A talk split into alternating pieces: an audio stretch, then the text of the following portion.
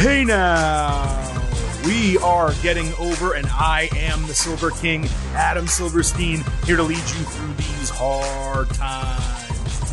With your WWE Extreme Rules Ultimate Preview Edition of your favorite professional wrestling podcast. That's right, Getting Over is back. Once again, we're here to talk everything that happened in WWE this week. We'll be talking about SmackDown, Raw, some things that happened off the screen. But before the show is over, we will have an ultimate preview for WWE Extreme Rules, the company's third, I believe, pay per view back since they are uh, back in front of fans full time. Let me see, July, August, September. Yep, third full time pay per view. And it's going to be a quick turnaround coming out of this because, yes, there will be WWE Crown Jewel coming up uh, sooner uh, than later uh, in October. I don't even know if there's another October pay per view or not. Uh, but then, soon after that, WWE Survivor Series in November. We are already off, and it seems like building to that. So there's a ton to talk about today in this show. We're going to have a main event. We're going to have the good, the bad, and the ugly. And we will have the WWE Extreme Rules Ultimate Preview with timestamps for each segment. So if you're listening to this show, uh, you know, Friday or Saturday, right before the pay per view, all you need to do, check the episode description and jump to the timestamp for the Ultimate Preview of the pay per view. But before we get to any of that, we got to take care of a little business because the Getting Over Wrestling podcast. It's all about the five. We're all about the five here. We want those five star ratings and reviews. So please head on over to Apple Podcast. Give us a five star rating. Tell people why you love this show so much. Those ratings and those reviews help us out immensely as we try to grow this podcast. Also, please do not forget to follow us on Twitter at Getting Overcast. There is no better week, really, to follow us on Twitter than a pay per view week because not only will we have our normal episode announcements and our live tweets during every major wrestling TV show, we will have pre and post show polls ahead of the pay per view so you can let us know what you think uh, going into and coming out of WWE Extreme Rules. And Sunday night at 6:30 p.m. Eastern, live on Twitter Spaces, we will have a free last minute WWE Extreme Rules pre-show. It'll be 30 minutes. It will end before the official kickoff show begins, so you will not miss a single second of WWE Extreme Rules. The way to do that is to follow us on Twitter at Getting Overcast. You join our live audio stream at 6:30. Not only do you get to listen along, the final five to 10 minutes of the show, you get to ask questions live on air if you choose. We read them or we uh, respond to them and answer your questions. So every reason to follow us on Twitter this week at Getting Overcast. So, hey, let's get to the show. Let me welcome in vintage Chris Vannini, the second here on the Getting Over uh, Wrestling podcast. Chris, uh, we had a really interesting week of WWE TV. Um, we had the worst SmackDown in months, at least in my opinion, maybe a year. Uh, there was basically nothing redeeming about it. Almost nothing felt like it got set up better for Extreme Rules. They suddenly booked a match for Raw that we thought might happen at Survivor Series, though to be fair, by the time Raw did roll around, the booking made more sense. Overall, though, I thought SmackDown was a pitifully booked show and pretty insulting following up an incredible Madison Square Garden show two weeks ago. And then we have on Monday night, we have Raw that for the second straight week, credit to them, they gave us a strong episode from start to finish. I said on last week's show that Raw was the best we got in months. And I think this week's show was even better than that. Every men's segment on Raw worked, and it was three entertaining hours of television for a change. And clearly, they're making an effort to combat Monday Night Football. And this happens, of course, every single year where in September, Raw tries to put its best foot forward. And just wrapping no, up here. no, it's no, it's solely in response to AEW. Right, of course, right. Um, and, and last thing, let me wrap up here just on this random intro that I'm giving you of general thoughts for the week. The worst thing about WWE this week, both shows combined, was the women's booking. There were four women's matches across both shows, one on SmackDown and three on Raw. all of them were two minutes or less. Uh, so there were four women's matches that lasted a grand total of eight minutes, which is what one match should last. And that includes a title change that was completely telegraphed. We'll get to that later. The women did have good talking segments, but that's another story. So, Chris, you got my general thoughts on the week. Do you agree, disagree? Where do you stand on what WWE gave us in television this week? I, I mean, we've had two, the last four shows, starting with the Madison Square Garden show, three of the four have been incredibly eventful. You had Brock Lesnar and a bunch of stuff happening in Madison Square Garden. You had Biggie winning the title last Monday. You have the Bloodline versus the New Day plus a triple threat on this Monday. You know, you didn't like SmackDown. Obviously, not a lot happened, but overall, WWE seems to be pivoting toward let's just do big things on TV and figure out the rest later. And that's not a bad plan. Honestly, I think it's a good plan. Raw last night did not feel like 3 hours. They just they just gave us a a lot of good stuff that I was looking forward to and was interested in. And then the show ends and you're like, "Oh, all right." So you can do that. You can fill a show with interesting stuff and make us watch it. Now I don't now obviously I don't want Raw to be 3 hours, but I've I've sensed a major shift in WWE over the last week and a half, the last four shows where they're just they're throwing everything out there right now and I think that's a good thing. It's not a bad thing to try. Don't get me wrong. The question is does it work within the confines of your storytelling? And I think when it comes to Raw, it does because they made a title change with a cash in the main event scene there is all messed up right now because of that. So it doesn't really necessarily matter what you do as long as it works out in the end. On the SmackDown side of things, you now have Universal Champion Roman Reigns, and, and I don't want to get into too much detail, but the guy has like five challengers right now, um, all for different reasons and in different varieties. And that's also kind of okay to set up things for the future. Mm-hmm. But it does seem like WWE's throwing a lot at the wall that doesn't need to all be thrown at the wall at the same time. It's like they're crowding maybe, the space. It's like it's like when you're in a home and you're like deciding pictures to put up on a wall, right? Um, generally, you space them out for reasons because you don't want the eye to be too distracted from too many things in one spot. That means no individual thing gets to stand out that much. Like if you go to an art gallery or a museum, everything's spaced out a certain length from each other. That way you can appreciate it. And sometimes with WWE these days, it feels like they're shoving too much together on the screen. There's too many matches on TV.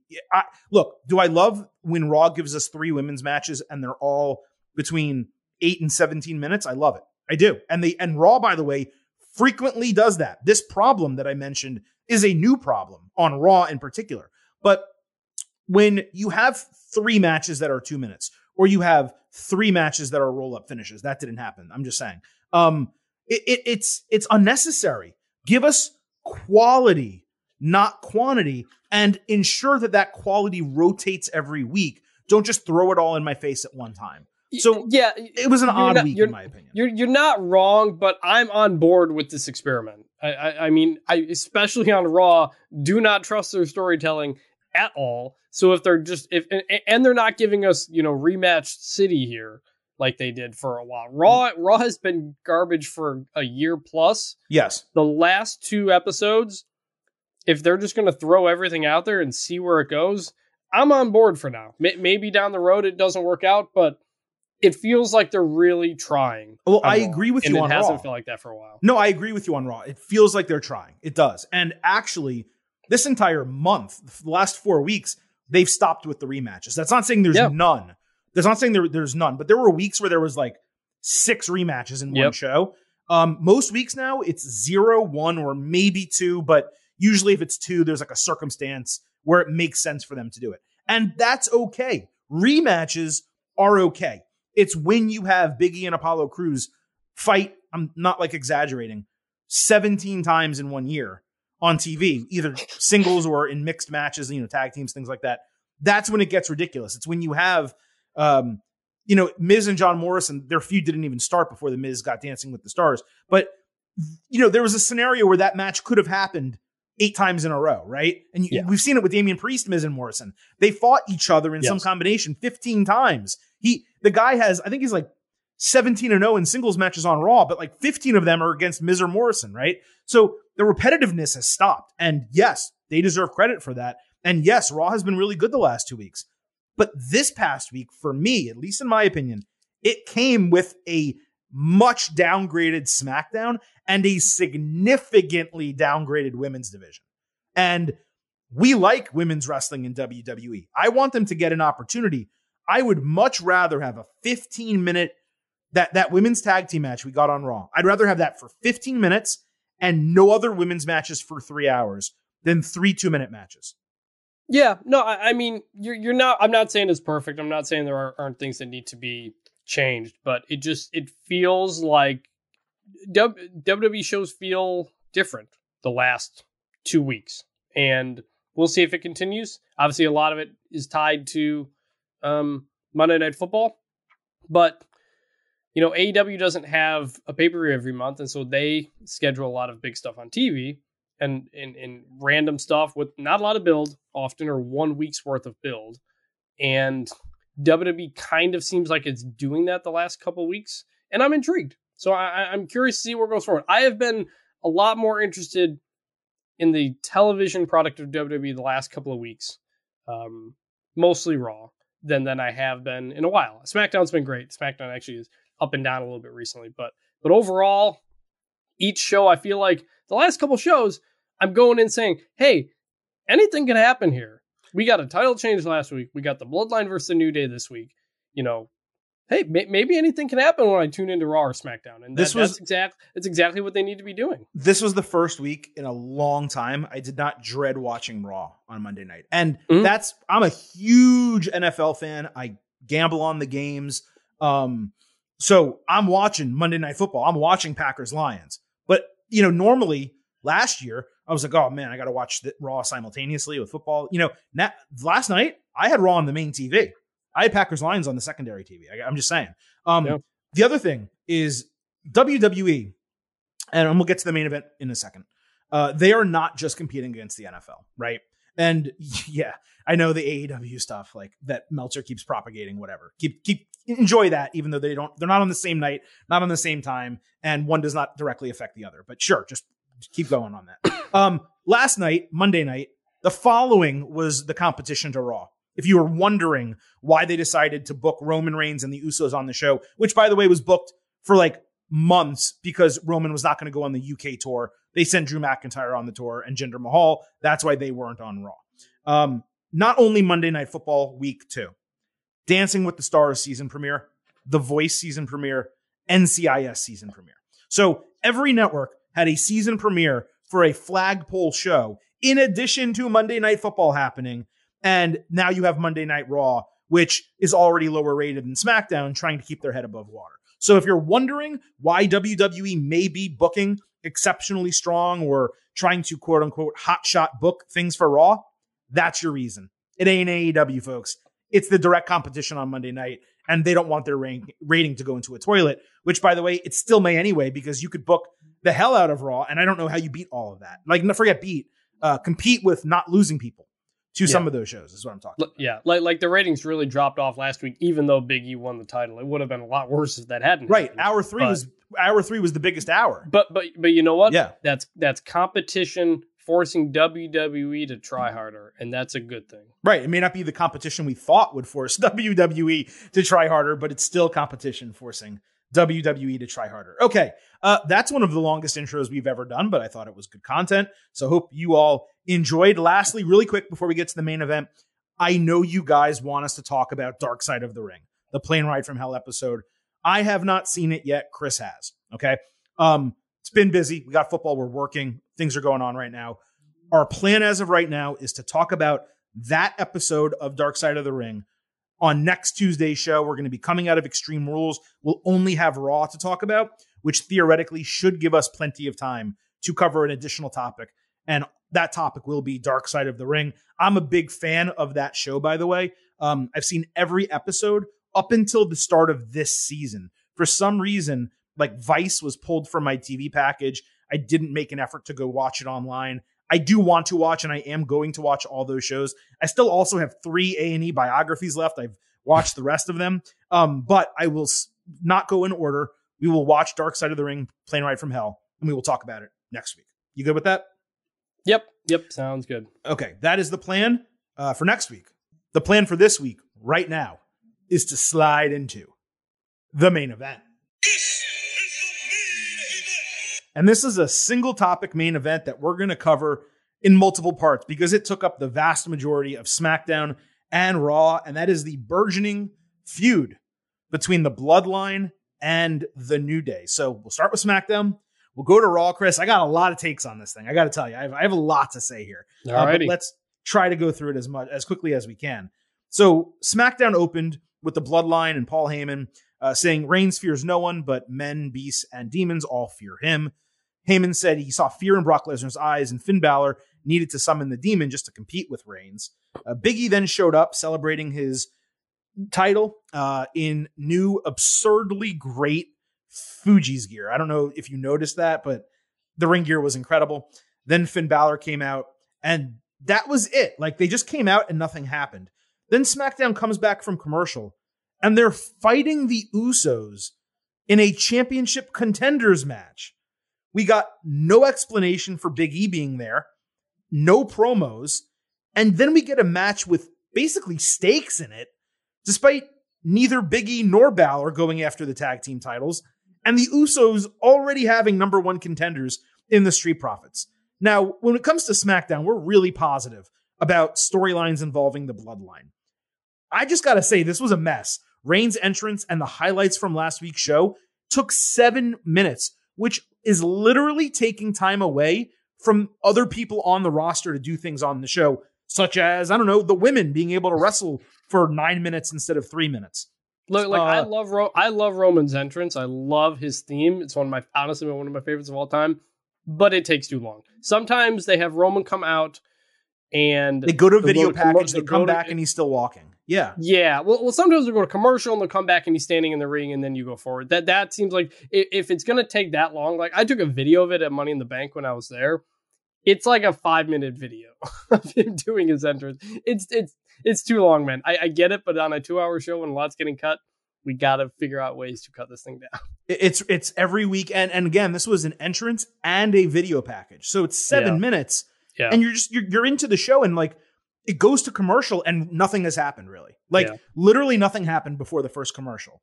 Uh, so it's taking time away from the rest of the roster. And the match, this match and its label, we'll talk about it itself, like what happened. It didn't make any sense. And I thought the start of SmackDown was really a microcosm of the entire show. It was a mess. We never got resolution between directly Biggie and Roman Reigns over the remainder of the show. And then we got a match Chris, and I'll go into it right now since you didn't talk about it, and then we can talk about it all together. A, a championship contenders match between two people that are not a team that gave no reason for wanting to fight the Usos. So we get Biggie and Finn Balor against the Usos. Jay caught Biggie with a Samoan drop. Biggie caught him with a Uranage. Balor took Jimmy out with the coup de grace, and Biggie hit the big ending on Jay for the one, two, three. So WWE had the SmackDown Tag Team Champions lose for no reason against a thrown together team that is not going after the titles. Now, certainly you could not have had Biggie and Balor lose this. I'm not suggesting that. What I'm suggesting is don't even do the match or have them challenge Reigns and have Reigns give a reason and say, guys, I ain't fighting you. My cousins will. Like any other way that this could have been constructed would have been better. Having the match and not having it be championship contender and finding out that during the commercial break, a challenge was issued. That would have been okay too. It made no sense. The match seemed fun. Half of it happened during a commercial. So we didn't even get to enjoy the fruits of the poor storyline with an entertaining match because we didn't get to see it. Chris, you got you know I'm usually pretty positive with the bloodline stuff. This whole thing was nonsensical to me. It felt like I was watching a dark match. Instead, it was the start of a national TV show. Yeah, like instead of the long Roman entrance, give us the setup to the match. I'm okay that the match happened. Like I said, I like that they're trying to give us big stuff, but you got to build it a little bit. you can't just come back from a commercial and it's happening. So I I, I think there would have been you, you could have added a little bit more in that segment to set it up. And honestly, this was an issue on Mon- on, on Raw a little bit to me as well. But you, you're getting so excited that you're going to do a big match. I understand you. I understand not doing a big story to it, but you got to have a little bit more in there. I think Reasoning and storyline and, and little things like like sto- like like need a story doesn't mean we need a month long build. no, you're right. A story is basically Balor. I don't want to wait till Sunday. Big E's like, I want action tonight, and Roman saying, okay, fight my cousins. Like that's all you need, literally. Yep, exactly. That's exactly. it. And they didn't have the guys talk, the faces. It was just, it was a mess. Um, so okay, so that match ends, and I'm starting SmackDown not in a great mood.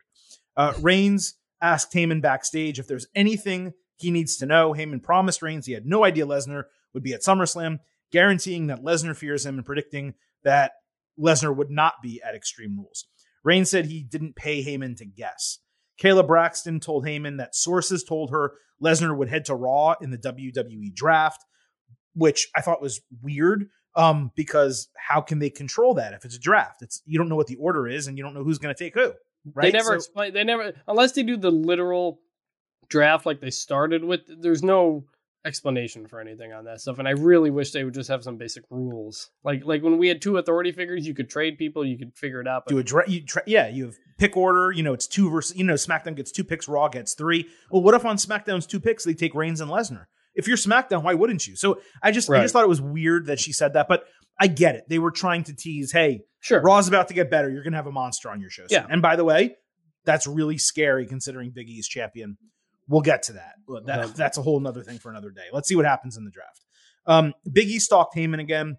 Heyman congratulated him on winning the title, said he made a smart decision not going after Reigns. Big E told Heyman he couldn't wait for Survivor Series to fight Roman um, if Balor or Lesnar did not beat Reigns first. The Usos attacked Big E and completely laid him out as Reigns looked down on him backstage. So this seemed to me like a clear sign New Day versus Bloodline would go down at Survivor Series. Instead, WWE announced it was happening Monday on Raw.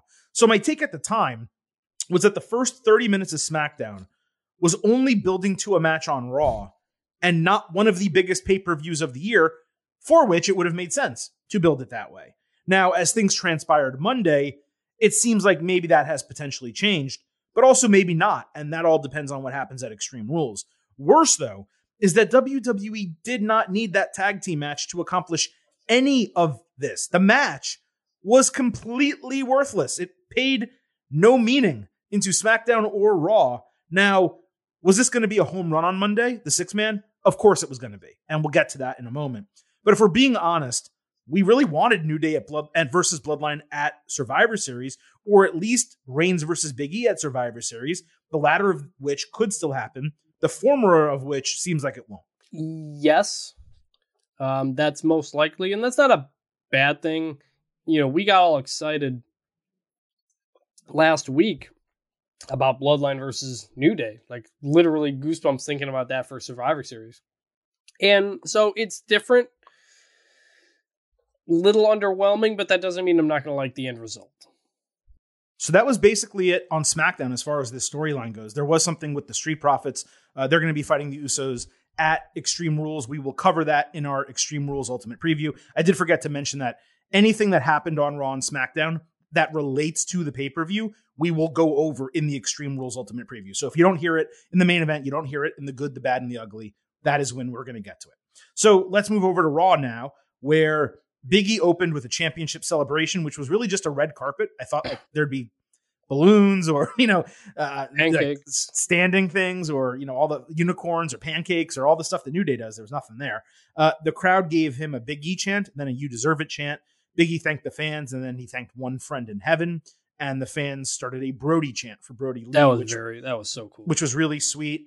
Um, then he called out the Bloodline, who made Roman Reigns five minute entrance. That's okay on Raw because they have three hours uh, ahead of the match. It was just strange that WWE didn't build this, as I said earlier, to a pay per view caliber match, but it made sense later. Like I, I thought this match was going to happen in the main event of the show, the six man, and for them to do it as the first match, I thought was it made sense because they wanted to keep ratings away from Monday Night Football and all the other stuff we're just talking about.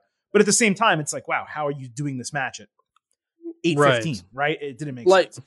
Like, uh, I, my thought was there was so much history between these guys. Like, I really wish the video team WWE has like the best video team in the, in the business. They could have put together a two minute, three minute trailer for this match essentially, but before getting into it, and I think that would have really gotten it because we want this to be a main event match. This is a pay per view main event match, and opening Raw is just like, ugh. and I get why, and it came out, and you know they did the stuff later, but it's just like, I, I felt like, again, you could just do a little bit more to make it feel like a bigger deal, but I get why because of the main event. Yeah, it did make sense in the end, but we're sh- also just sharing our our thoughts at the time as it's happening. Like, oh, you know, this this is a letdown. It felt like a letdown, but it ended up not being a letdown, which is of course the goal, and that's a good thing. So we got New Day Bloodline right off the top of Raw. Reigns grabbed Kofi Kingston out of the ring and just fucking killed him outside. I mean, he just murdered Kofi. yeah, like it. That looked like a lot more physical than we normally see. I was like, whoa. It was it was Brock Lesnar, Bobby Lashley esque. Like it was Yeah.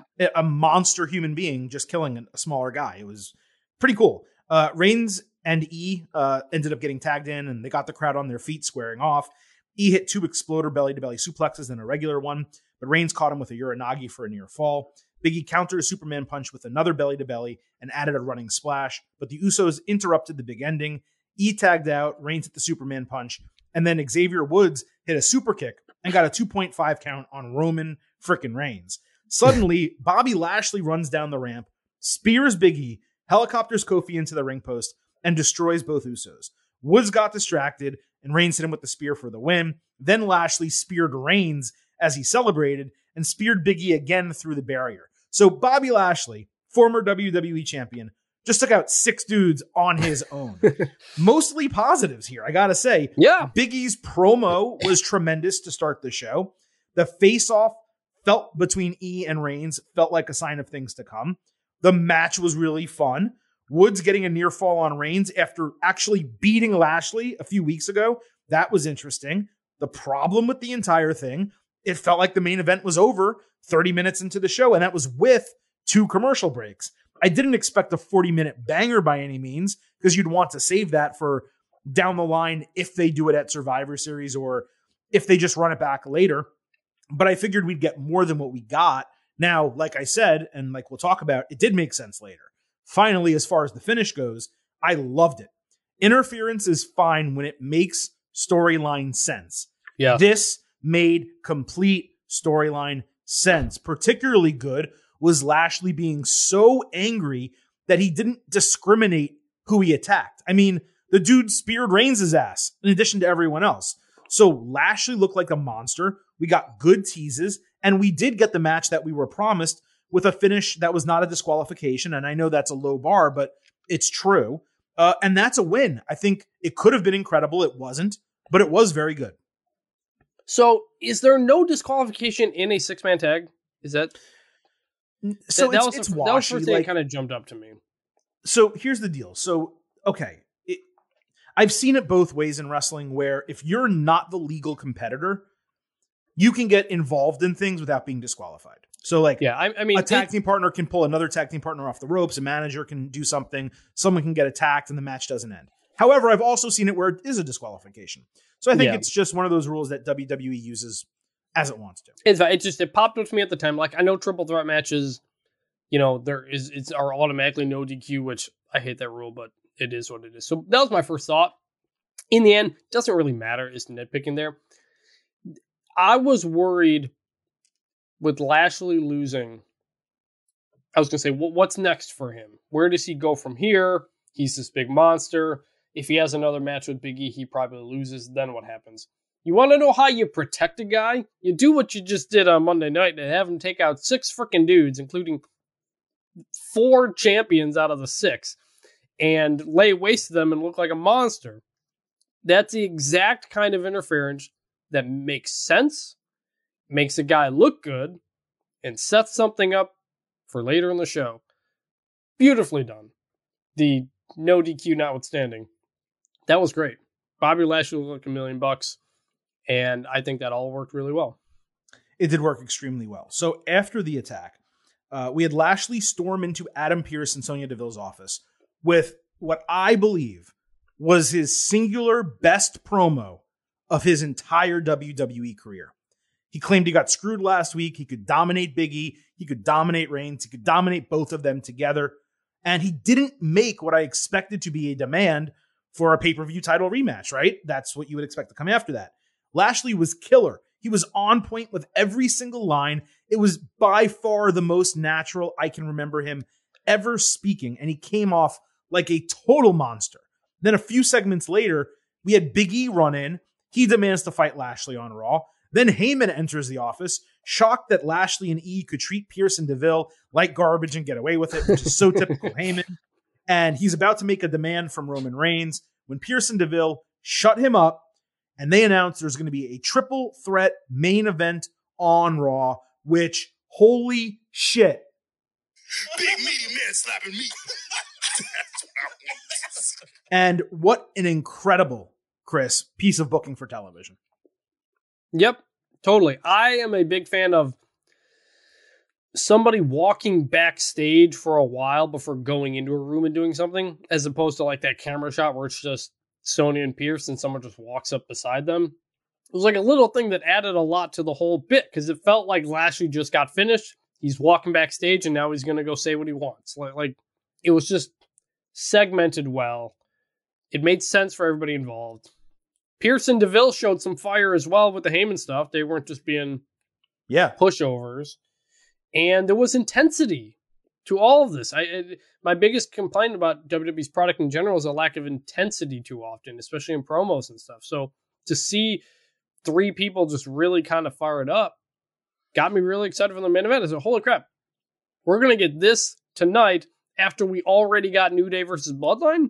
And that's when I'm like, all right, Raw is just gonna give us awesome stuff for a bit here, and we'll see where this goes. And I don't know what it means two, three, four weeks down the road, but this is the second week in a row. Raw is giving me something major, two things this week. It got me excited. Yeah, and with the draft, it's almost like you can do stuff like this now, and some of it may not matter, right? Like if Lashley gets his opportunity with Big E, um, but then Big E beats him, it's not like we have to worry maybe about Lashley having rematches because if Brock is going to be on Raw, Lashley's probably going to be on SmackDown. That's going to be really interesting because now you have a rejuvenated Bobby Lashley over on SmackDown. Um, mm-hmm. By the way, now that I'm saying all of this, I'm also realizing next week's show probably needs to be our WWE mock draft. We'll have to figure that out. Maybe we'll do mm. a hmm. separate second show, a special episode. I don't know. Um, but the draft factors into all of this as well, is my general point. Uh, so anyway, let's get let's stay here. Main event: Roman Reigns versus Big E versus Bobby Lashley. Ho ho! Reinforce the ring post. The beef's gonna be flying tonight, gentlemen. The beef flew. Spoiler alert in this match. So Biggie touches the ring. The match starts. He splashed Lashley on the ring apron. Lashley countered Reigns' drive by with a stiff clothesline. Biggie then ran under Reigns for a super duperplex with all three guys crashing down. E went on a run again uh, against Reigns when Lashley pulled him out of the ring and threw him into the barricade. Lashley hit a facebuster and vertical suplex on Reigns for a near fall. Biggie countered a Dominator into a belly to belly suplex on Lashley, then lined up both guys, hit his running splash. Lashley got E with the almighty spinebuster. E countered the Superman punch into a big ending, but Lashley pulled E out of the ring and hit the almighty spinebuster through the commentary table. Reigns then countered Lashley's spear with a Superman punch and got a near fall. Lashley countered Reigns' spear with one of his own. E made the save. Reigns saved E from the hurt lock with a Superman punch. Then E dodged Reigns' spear outside, following with a, a absurd tope spear, knocked him all the way out of the ring. E then hit the big ending on Reigns, and we thought for a second he might actually beat Roman Reigns clean. Lashley came in with the steel chair, to your point of triple threat, no DQ matches being automatic. Beats the shit out of Big E with the steel chair. Um, then he basically forgets he's in a match, turns around, Reigns cats, catches him distracted with a spear for the one, two, three on Lashley to win. This was a strong and entertaining match, and I guarantee you, Chris, Vince McMahon had one thought watching backstage. There's a lot of beef out here. There was a lot of beef out there. It was a bit overplayed, uh, the chair finish, given WWE does that all the time in matches like this. But if it creates a clean, you know, chairs match between Biggie and Lashley for the WWE title at Extreme Rules, which is possible, has not been announced yet. that would make sense. I especially liked how Biggie was treated in the match. He essentially had Reigns defeated twice, only for both falls to get broken up. And he didn't eat the pin in the end. You want to save E over Lashley for the rematch. You want to save E versus Reigns no matter which way they go for if they fight at Survivor Series or another time. Reigns over Lashley was the only way this could have ended. I thought they did a really good job protecting Lashley in the finish. This was a very strong, very good match. I went four stars and an A minus. It wasn't next level. It wasn't um, something where I was left wanting more. It was just one of those. It was superbly done. It was not extraordinary, but it was very, very entertaining.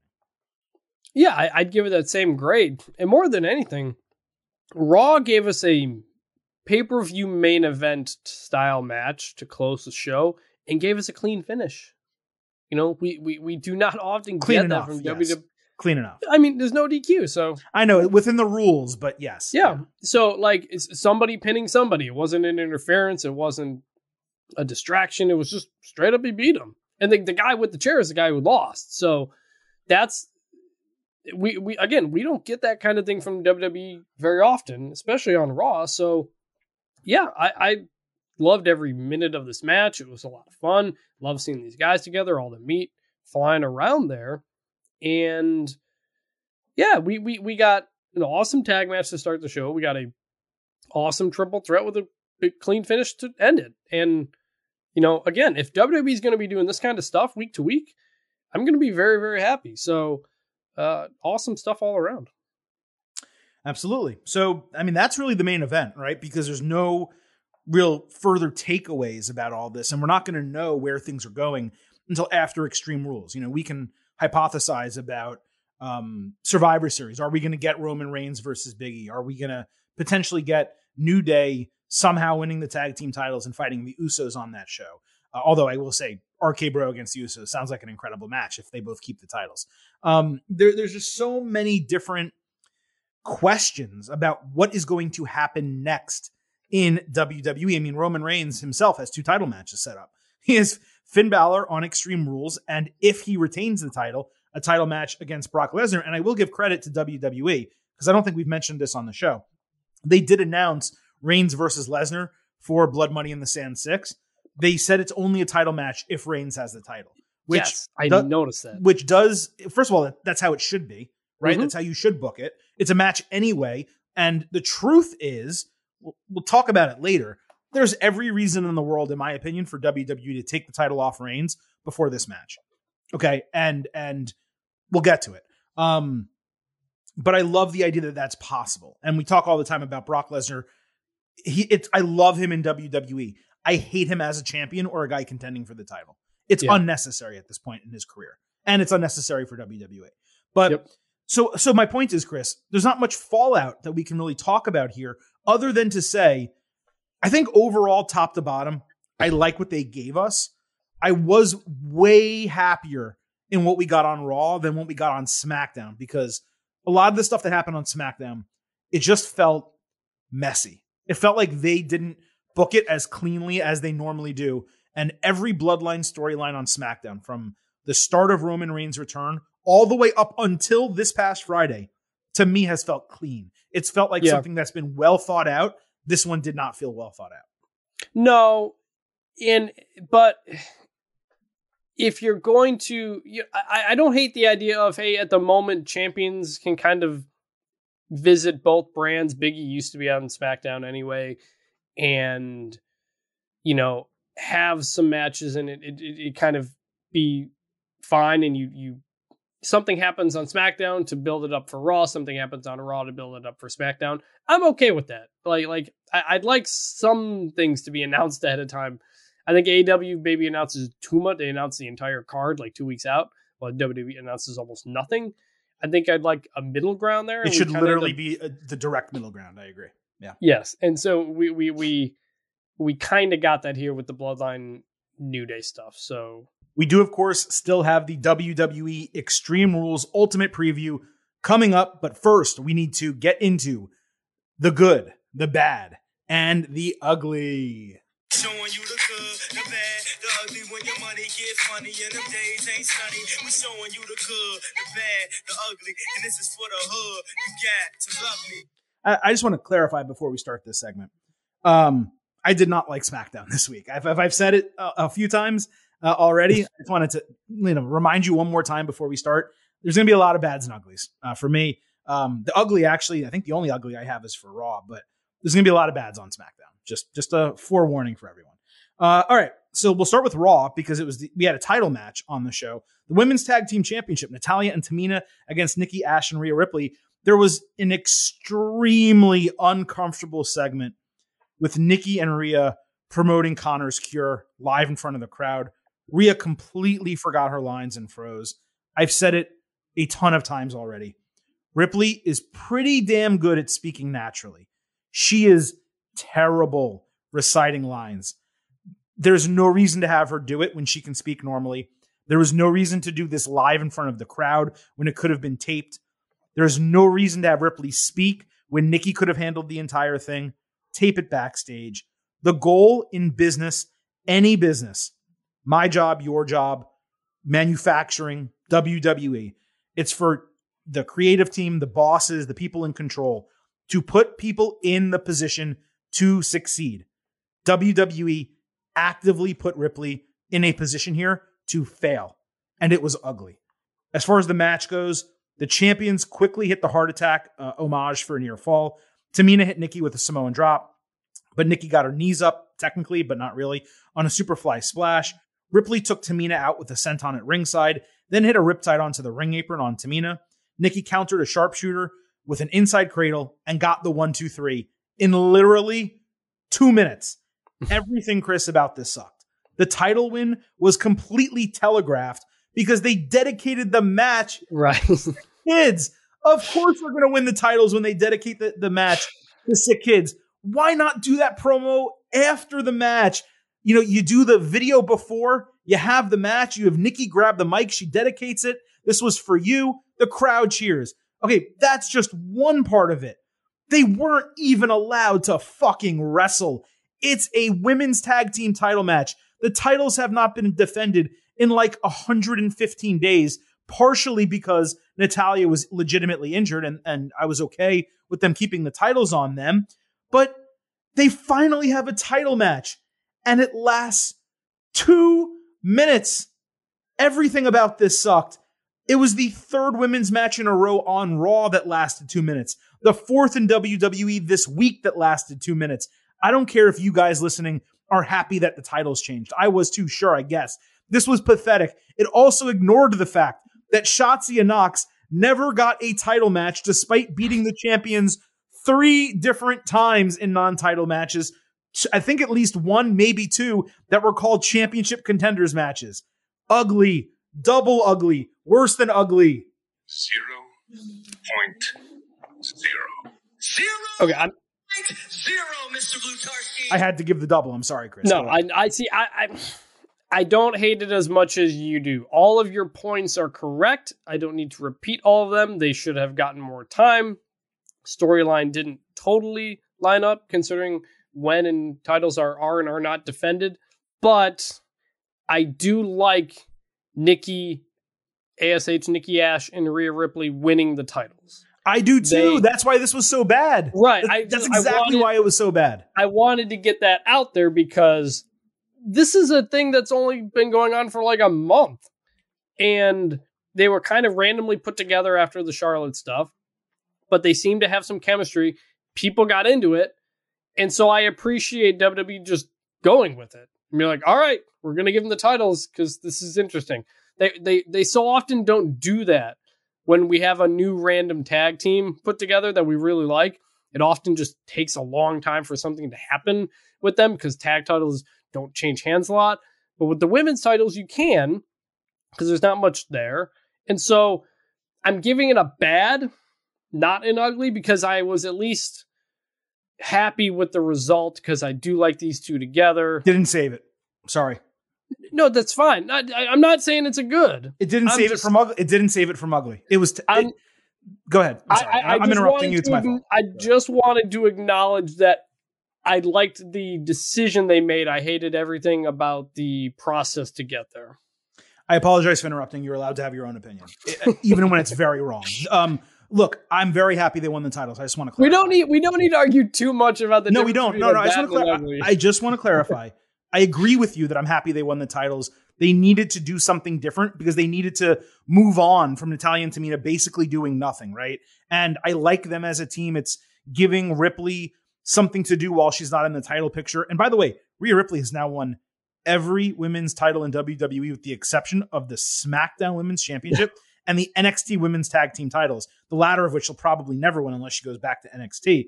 Um, but look, everything with Ripley, it's been like one thing that's really good, the crowd gets behind her. One thing that's really bad. It's back and forth. They can't figure it out. They're nailing Bianca Belair over on SmackDown, and they are just failing with Rhea. She's still over. I love that she's over. That's how good she is. But they're failing with the way they treat and book her Mhm. on Raw. The booking of this entire thing was garbage. The women's wrestling that we got on Raw was absolute garbage. And this was the worst out of all of them because it was a championship match that they couldn't give five freaking minutes to. They gave two. I think it was less than two. It was ugly. Period. We're moving on. If it's bad, if you say bad, that's fine. I respect your opinion. It's wrong. It's okay. we um, don't need to talk about it anymore. Randy Orton fought AJ Styles. Let's talk about the opposite of ugly. Uh, Riddle interrupted Orton while he was listening to music, rambling on about spirit animals. Orton told Riddle to save his story to distract Omos during the match as he focused on breaking AJ's ribs like he broke MVP's ribs. I should note here. Also, MVP's out of action for uh, in, indefinite, I guess, amount of time with kayfabe broken ribs from a RKO from uh, Orton last week. MVP tweeted that he is having knee surgery. And I believe in other stuff. He he's all messed up, banged up. The, so I the feel like a, the Cane's a shoot. the cane is a shoot. Oh yeah, yeah. The cane's a total shoot. Uh, it's been a shoot. I mean, he, he had a bad knee. He hurt it in WWE. He got it back to the point he could wrestle. Uh, you know, occasionally, and now he's just like, I got to have surgery on it. So he's gone. Um, they still did a good job with Lashley on the show, but MVP gone for a little bit. He also teased, and I know I'm in the middle of talking Randy Orton and AJ Styles, but I didn't want to forget. Uh, MVP also tweeted a picture with him on a plane sitting next to Shelton Benjamin, and he said talking about business. And dude, wouldn't it be great if MVP comes back? Maybe Lashley loses to Big E and he's down in the dumps a little bit and reforms the Hurt business. Do it, man. Big E was on, I think, the bump or something after he won the title, and he talked about how much he loved the Hurt business and he really wants to do, you know, New Day versus Hurt business in this form now. And I think that'd be a great idea. So I, I really hope for that. So anyway, I went off on a tangent, but that's the MVP update. Uh, anyway, uh, back to Orton and Riddle. Uh, Orton almost broke into laughter. He thanked Riddle for the new headphones that he got him as a gift. Uh, as for the match, Orton got Omos ejected for interfering at ringside. Styles hit Orton with a phenomenal forearm outside. Later, Orton tried to counter one into an RKO inside. Orton later knocked Styles off the ring ropes when he tried another one, hit a draping DDT, and added an RKO for the one, two, three. This was a tremendous match that probably should have followed the six man opener to keep people invested in Raw. Instead, they did, Mhm. I think, Eva Marie and Doudrop in between them, which was really not smart from a booking standpoint. But this match was great. Um, it could have gone either way. I would have been okay if Styles won. I would have been okay if Orton won. You could actually make an argument Styles maybe should have won to give a little bit more juice to the pay per view match, but it's actually irrelevant. This was very good. I think I went 3.5 stars and a B. You could argue higher, and I'd probably accept it. It was very, very fun, very entertaining uh, television match, no question. Yeah, I mean, we got we got Randy Orton versus AJ Styles on a television match with a, you know, w- w- with that kind of finish. I, I mean, talk about again. That's three marquee matches on this episode of Raw that they gave you, and and, and again, that's exactly the kind of thing they need to be doing more. So, um, yeah, it was it was good setup, fun, natural stuff, and and just just appreciate that we got Randy Orton versus they, they they mentioned that it was a former WrestleMania match. I would have loved for them to pull clips from that like they've been doing. Like, hey, remember years ago when these guys had this match? I think that would have been a a, a, a, a nice little thing to add on to it to to add some kind of um, history to the matchup. But yeah, overall good stuff. There was this thing they did a couple weeks ago. uh, Maybe it was out of SummerSlam or whatever, where WWE started like, "Hey, remember this history about Yeah. these people that are about to fight?" Mhm. And it was great, and we praised it here. And then the next week they stopped doing it. They did it at Money in the Bank, I know, when I was there. And then they did it like a couple weeks after that. And then, yeah, it kind of, I mean, they reference stuff like that, but I, it's, it's, it's still of just, it, it, it adds, it's a little thing that really adds a lot. WWE does stuff like that all the time where they'll try something new. It'll either work or not. And then, like, whatever the opposite of my thought is, they keep it or don't keep it. Like, championship contenders match, they tried. I'm like, these are terrible. Stop it. They still do them. Uh, these little video packages that we're talking about, we, you and I both love them and they stopped doing them. So it's, it's just very funny. All right. Anyway, keep going. Uh, Nia Jax and Shayna Baszler are also from Raw. We're, we're going on a string of Raw here. Uh, they talk trash uh, with Baszler being aggressive before their match. This was a scheduled match, I should say, uh, coming into the show. Uh, and then, like 30 seconds into the match, maybe in a minute, whatever, Baszler choked Nia Jax's ass out with the Kirifuda clutch in like two minutes. Baszler continued to beat the shit out of her outside the ring. Then she put Jax's hand into one of the handles of the steel steps and stomped on her forearm in like a really gnarly spot. Jax cried and begged for Baszler to stop. At one point, she was like, Shayna, stop, or like Shayna, no, or something like that, but like real, like not like crappy, like I just did it.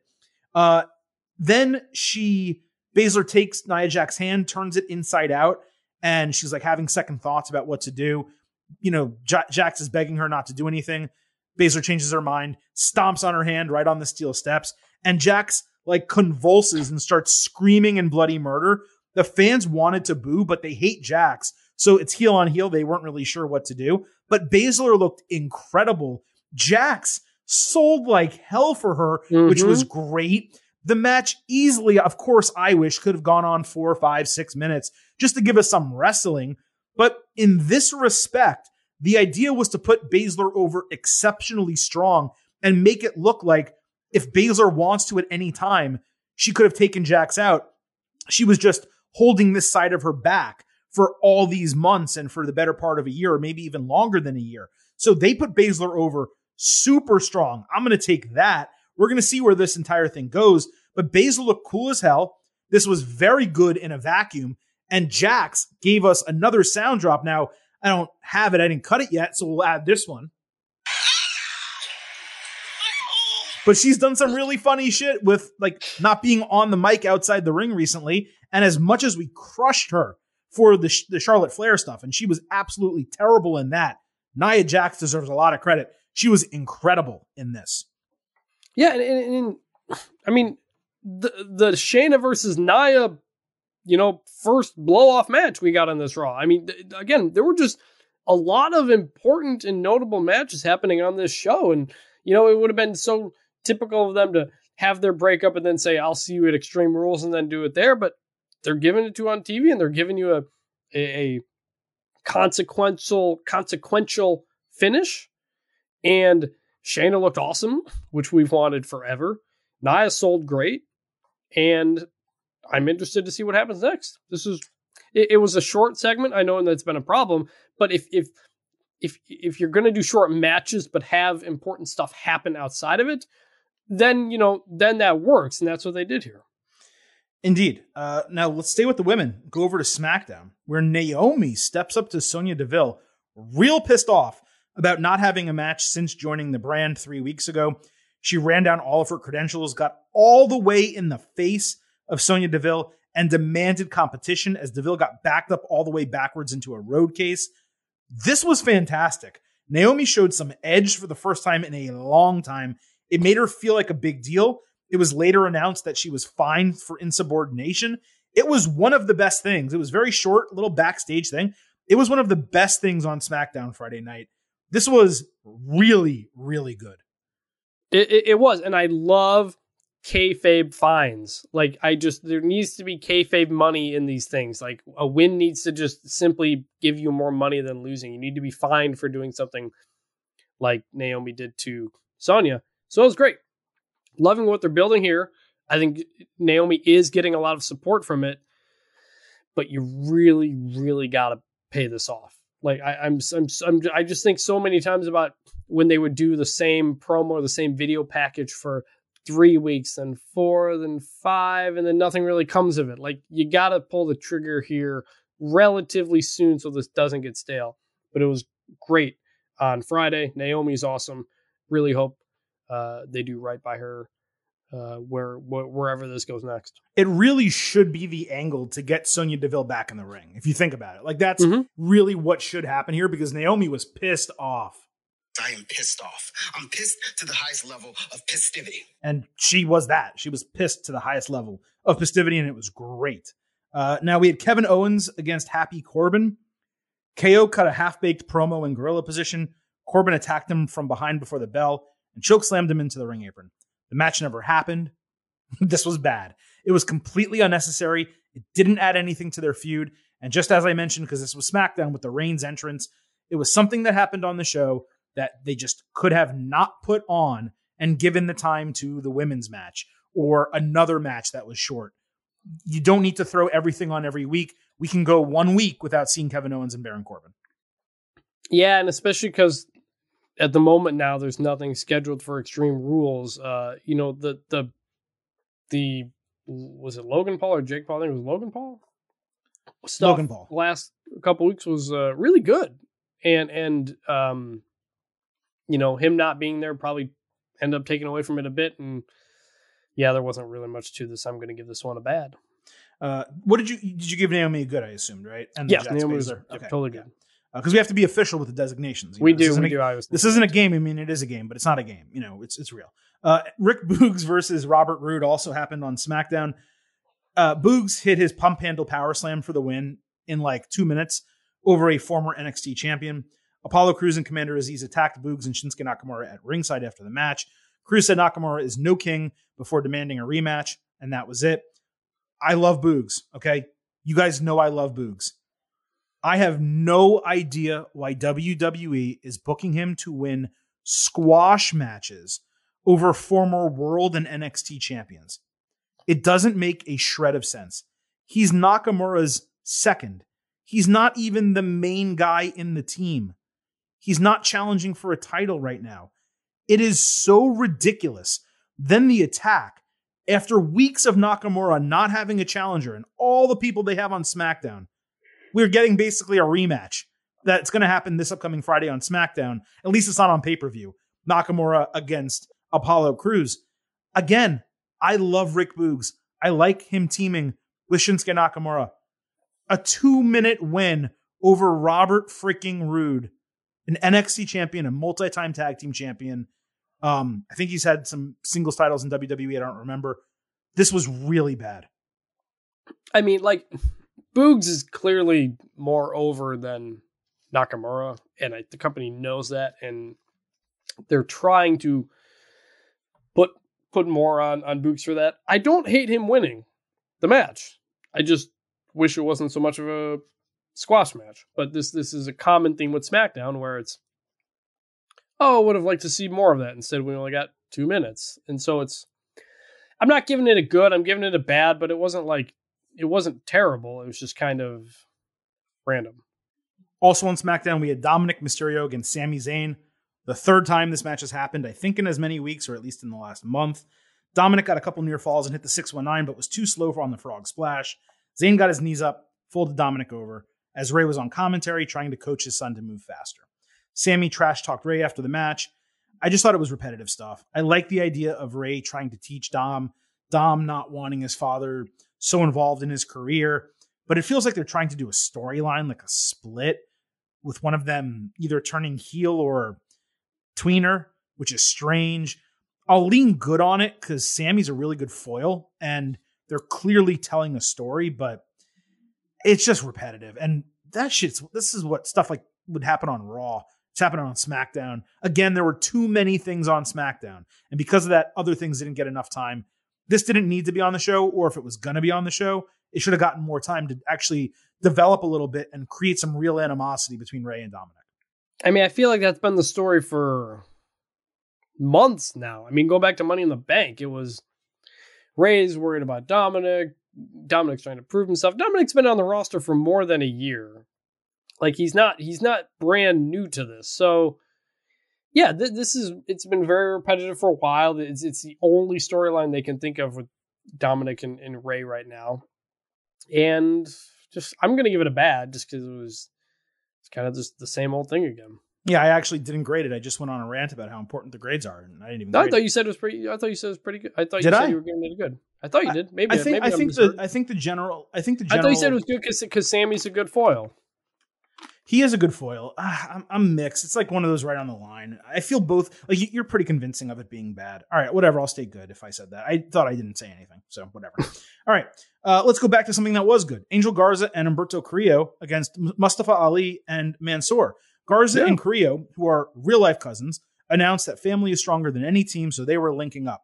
Commentary also took the time to explain that they've been feuding for most of the year, but decided to align in the interest of each other. All of those notes are appreciated. Thank you. That those are the little things we're talking about just to make stuff Mhm. work. Okay. Mhm. Gar- Garza got aggressive and threw Ali into the ring post so loud it popped the crowd. Ali is so good at doing that. The cousins combined for this neck wrench. It's it's a move. I don't know what, what it's called, but a neck wrench uh, with a basement drop kick where like Garza drop kicked. I don't even like I don't even know what you'd call it. Like the the top of the chest under the neck um, for the win. It was a great finisher. It was a little bit surprising to see Ali and Mansoor lose, given that they've been getting built as a team. I, I would think that you'd want them to succeed, but it's tough to debut a new team and have them lose. Uh, so I thought this was good. I'd have liked another five minutes to the match because it was really exciting, but it was solid. And by the way, this was a very handsome match. Let's not get that lost here. Oh yeah, and they emphasized that early on. Four four very good looking. guys. For whatever reason, Garza looked a lot better backstage than he does in the ring. It might be the shadows. I, I don't know, but I had no idea him and Carrillo were cousins. This was the first I'd heard of it. I mean, did you know? well, yeah, I watched NXT, and also I just knew that Carrillo Okay. is actually a Garza. He's in the uh, Garza family, the famous Mexican family. Yeah. Okay, that that's news to me. I thought that was actually really cool. And I mean, now you've got two really talented tag teams right there where you can really do something with that division now, um, if you want to. And and yeah, you know, building up Mansoor and Ali and then them losing is is tough, but they did kind of hype up the the tension between them at the time. I hope they don't break them up in a couple weeks and have a feud out of it. I think there's a really good opportunity to develop some really talented tag teams here, and uh, and, and do something with it because Carrillo's kind of just been floating out there. Nothing's really stuck. You put him with a personality like Garza, I think there's a lot of potential there. it helps both of them. Look, from doing nothing to at least wrestling like this, it's good. You know, I do think this will, of course, impact. And I hate to say it, but it's WWE. It'll probably impact Lucha House Party. They'll probably get moved over to a different brand, I would assume. But there's an abundance of tag teams already on Raw. There were before the creation of Ali um, and Mansoor and Garza and Carrillo. But now that they have all these teams, when this draft comes, moving a couple of them over to SmackDown and maybe throwing one team from SmackDown back to Raw, like Alpha Academy, for example, it could really freshen things up and create a pretty interesting tag team scene if they decide to actually go deep with it. I should also note before RK Bro and before Styles and Omos, like there's a lot of teams that have been, I don't want to use the term thrown together, but put together recently that did not exist previously that are all really good and interesting. So WWE's tag team division, after being depleted for a long time from a talent standpoint, has actually been built up. The question is, are they going to build up the titles and are they going to start using them and featuring them frequently to give Raw credit? They've not only been featuring the champions and the, the main event tag team storyline, they've been having a lot of lower card tag team matches on Raw and they've been telling storylines with them. So, you know what? Credit where it's due for Raw for that type of stuff. Okay. Uh, Mhm. Do- Doudrop and Eva Marie fought. They ran this for the third time, though. I guess it's only the second time officially because the first match never started. Eva said she's not into shaming. She didn't say body shaming, but shaming. But then she showed off her body and called Doudrop a mess, saying girls like Doudrop can never beat women like her. Eva kept running away from Doudrop, who eventually caught her and had the exact same 30 second combination of moves that happened last week in the match for the win. Presumably, this is the end of the storyline, which is great news. But was there really no other promo Eva could have cut without like directly referencing Doudrop's body or weight or whatever the case? This was bad. Um, I'm I'm hopeful for Doudrop long term. I still hate the name. It seems like they actually like her and want to push her, but she needs to get away from Eva Marie. They got to change up whatever this is. Yes, I, I I was concerned when Eva started that promo that they were going to really lean into it. Instead, she tried to allude to things, and I really liked the way Doudrop didn't sell it. Like when Eva was like, "You look the way you do," uh, Doudrop then smiles and does the thing with her hands and like like leans into it and like Yeah, like whatever. Who cares what you think? yeah, Right, li- like instead of just like being sad, being mad, uh, lash out, whatever. So, th- I mean that that's a sign of character, a character's confidence and strength, and that's what we needed from someone like Doudrop, who is a powerful. Obviously, we know she's much better than Eva Marie, so it it, it probably could have not dealt with it at, at all, but it's the setup. Eva getting squashed, you know. I, I again, Doudrop kind of handled that well, and so it was fine. I mean, I'm, I'm giving it a bad, but it was fine. Should not have been the first thing after the six man tag. that was the biggest issue with it. Had it been a, another Yeah. part in the show, it may have been received better, like the 10 p.m. hour. Um, but it just was the wrong place, wrong time. And I was done seeing it last week. They should have just done this last week with the little promo if they really wanted to do that, um, and just kind of move away from it. Just get. I'm done. I don't want to see it anymore. No more. I want to see Doudrop. Doudrop with some of the. There are a lot of really talented women on the roster. I want to see Yes. Doudrop wrestle them because Doudrop is really talented. And if and if you got to keep Eva Marie around, figure out a person for her to actually manage. And, and there's Yep. plenty of women that you can figure something out for her, uh, or a guy. It doesn't even have to be a woman. It can be a, a guy. Have, what happened to valets, like or, or female managers? Like those were always really good, and, and they get people over. She could get someone really over as a heel. Um, hmm just put, put her with someone, do something. Uh, Drake Maverick schemed up a plan using a net to catch Reggie and win the 24 7 title. R Truth, Akira Tozawa, and Drew Gulak all failed, of course. Reggie escaped, jumped off a platform into the photography area, took a picture, and ran off. It wasn't great, but I did smirk, so I'll say good. Yeah, it's it's it's different at least from what we had been getting. So sure. All right, and there was a vignette for Karrion Kross. Didn't tell us anything new. I was hopeful after last week they might take him in a new direction because we got that backstage promo. He was in a suit. He looked really good. But then at the very end of this vignette, they showed a graphic of him holding the helmet in the same I stupid gear. I So know. like I was like, oh my god, they're actually like listening. No, they're not Ah, listening. That's bad, I- ugly. You can picture everyone you want. Yep. Looks good in a suit. Love showing the tattoos. Like the promo backstage. Just change the damn ring gear, man. The guy is a hitman, not a gladiator. I don't know why that's so hard to understand. Exactly. Exactly. He should be like the new version of APA by himself, a one man, a one man APA. You know, just yeah.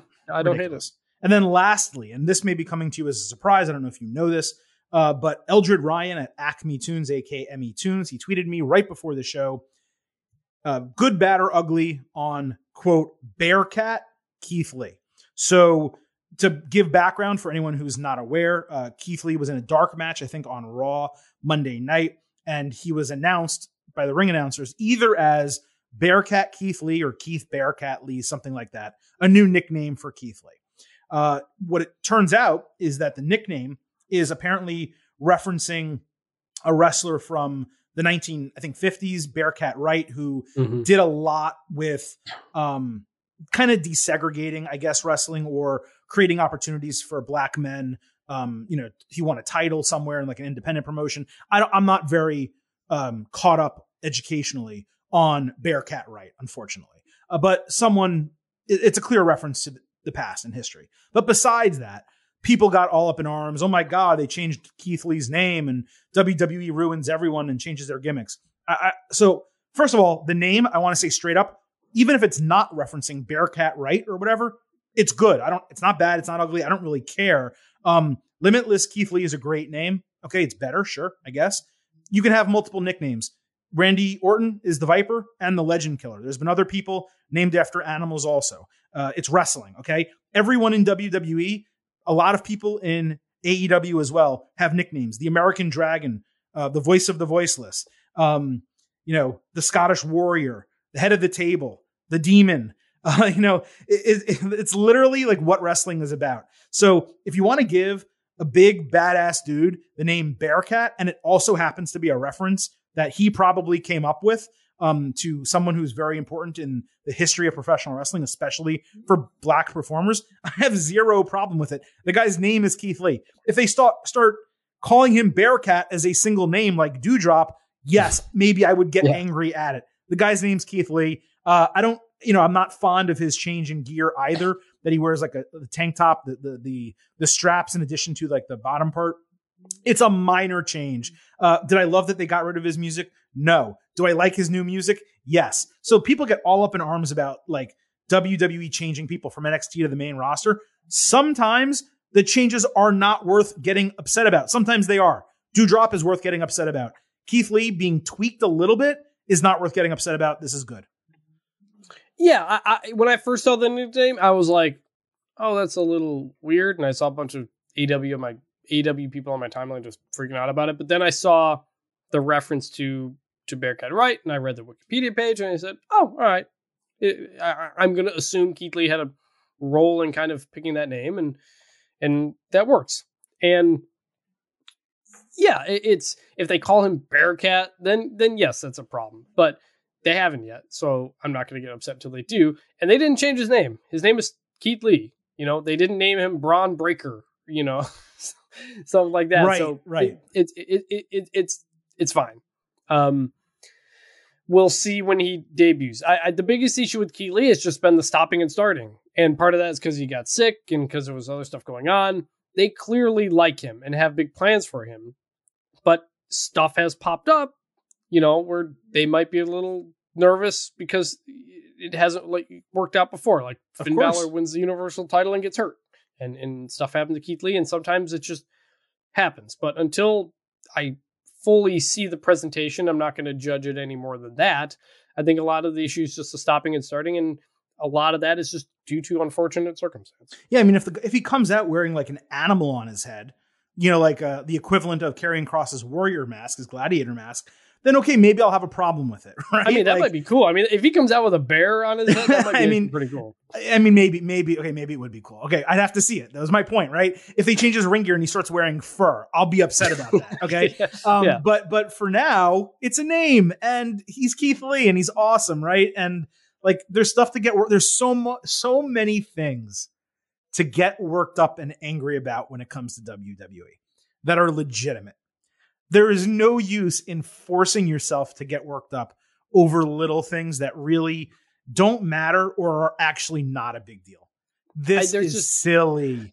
People getting There's so- we talked about this last week or the week prior, whatever, about the just the AEW WWE fan war that you just you don't need to participate in if if you don't want to. We try not to on the show. I, I got a friend who was DMing me last night, upset about Roman winning twice on Raw, and the guy didn't even watch the show, and he doesn't watch WWE anymore because he watches AEW only. I was like, man, if if if you like AEW and we like AEW and you don't like WWE, just watch that. It's fine. You don't need to like try to tear down the other company to to make it seem like that makes yours better. Just you don't need to get into that. I just I saw a lot of the AEW specific people reacting to the Bearcat Keith Lee thing. It's exhausting.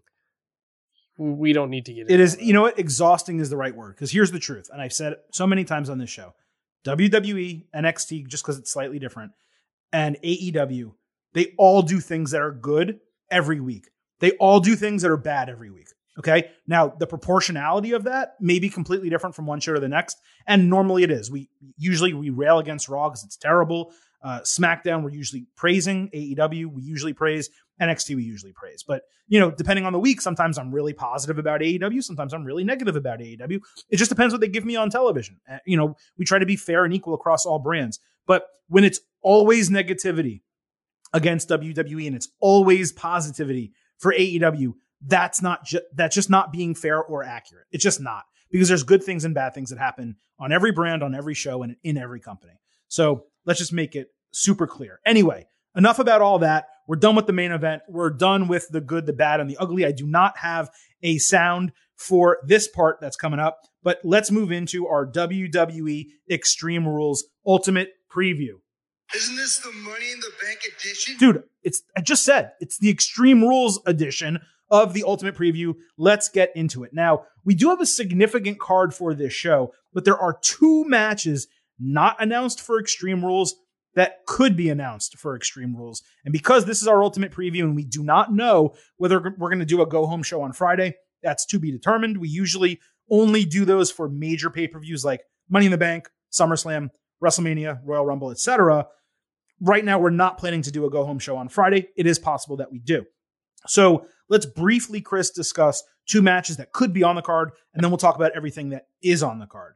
One of the matches that could be on the card is the rubber match between Seth Rollins and Edge. On SmackDown, Rollins hit the ring in a Puff Daddy silver suit, saying what happened to Edge last week was unfortunate and scary. Rollins said everything he did was legal and the fans were to blame for motivating Edge. Rollins then said he's not done with Edge, asking him through the camera if he's physically and emotionally capable of getting back in the ring. Rollins challenged Edge to one more match or promised to find him at home and attack him surrounded by his loved ones.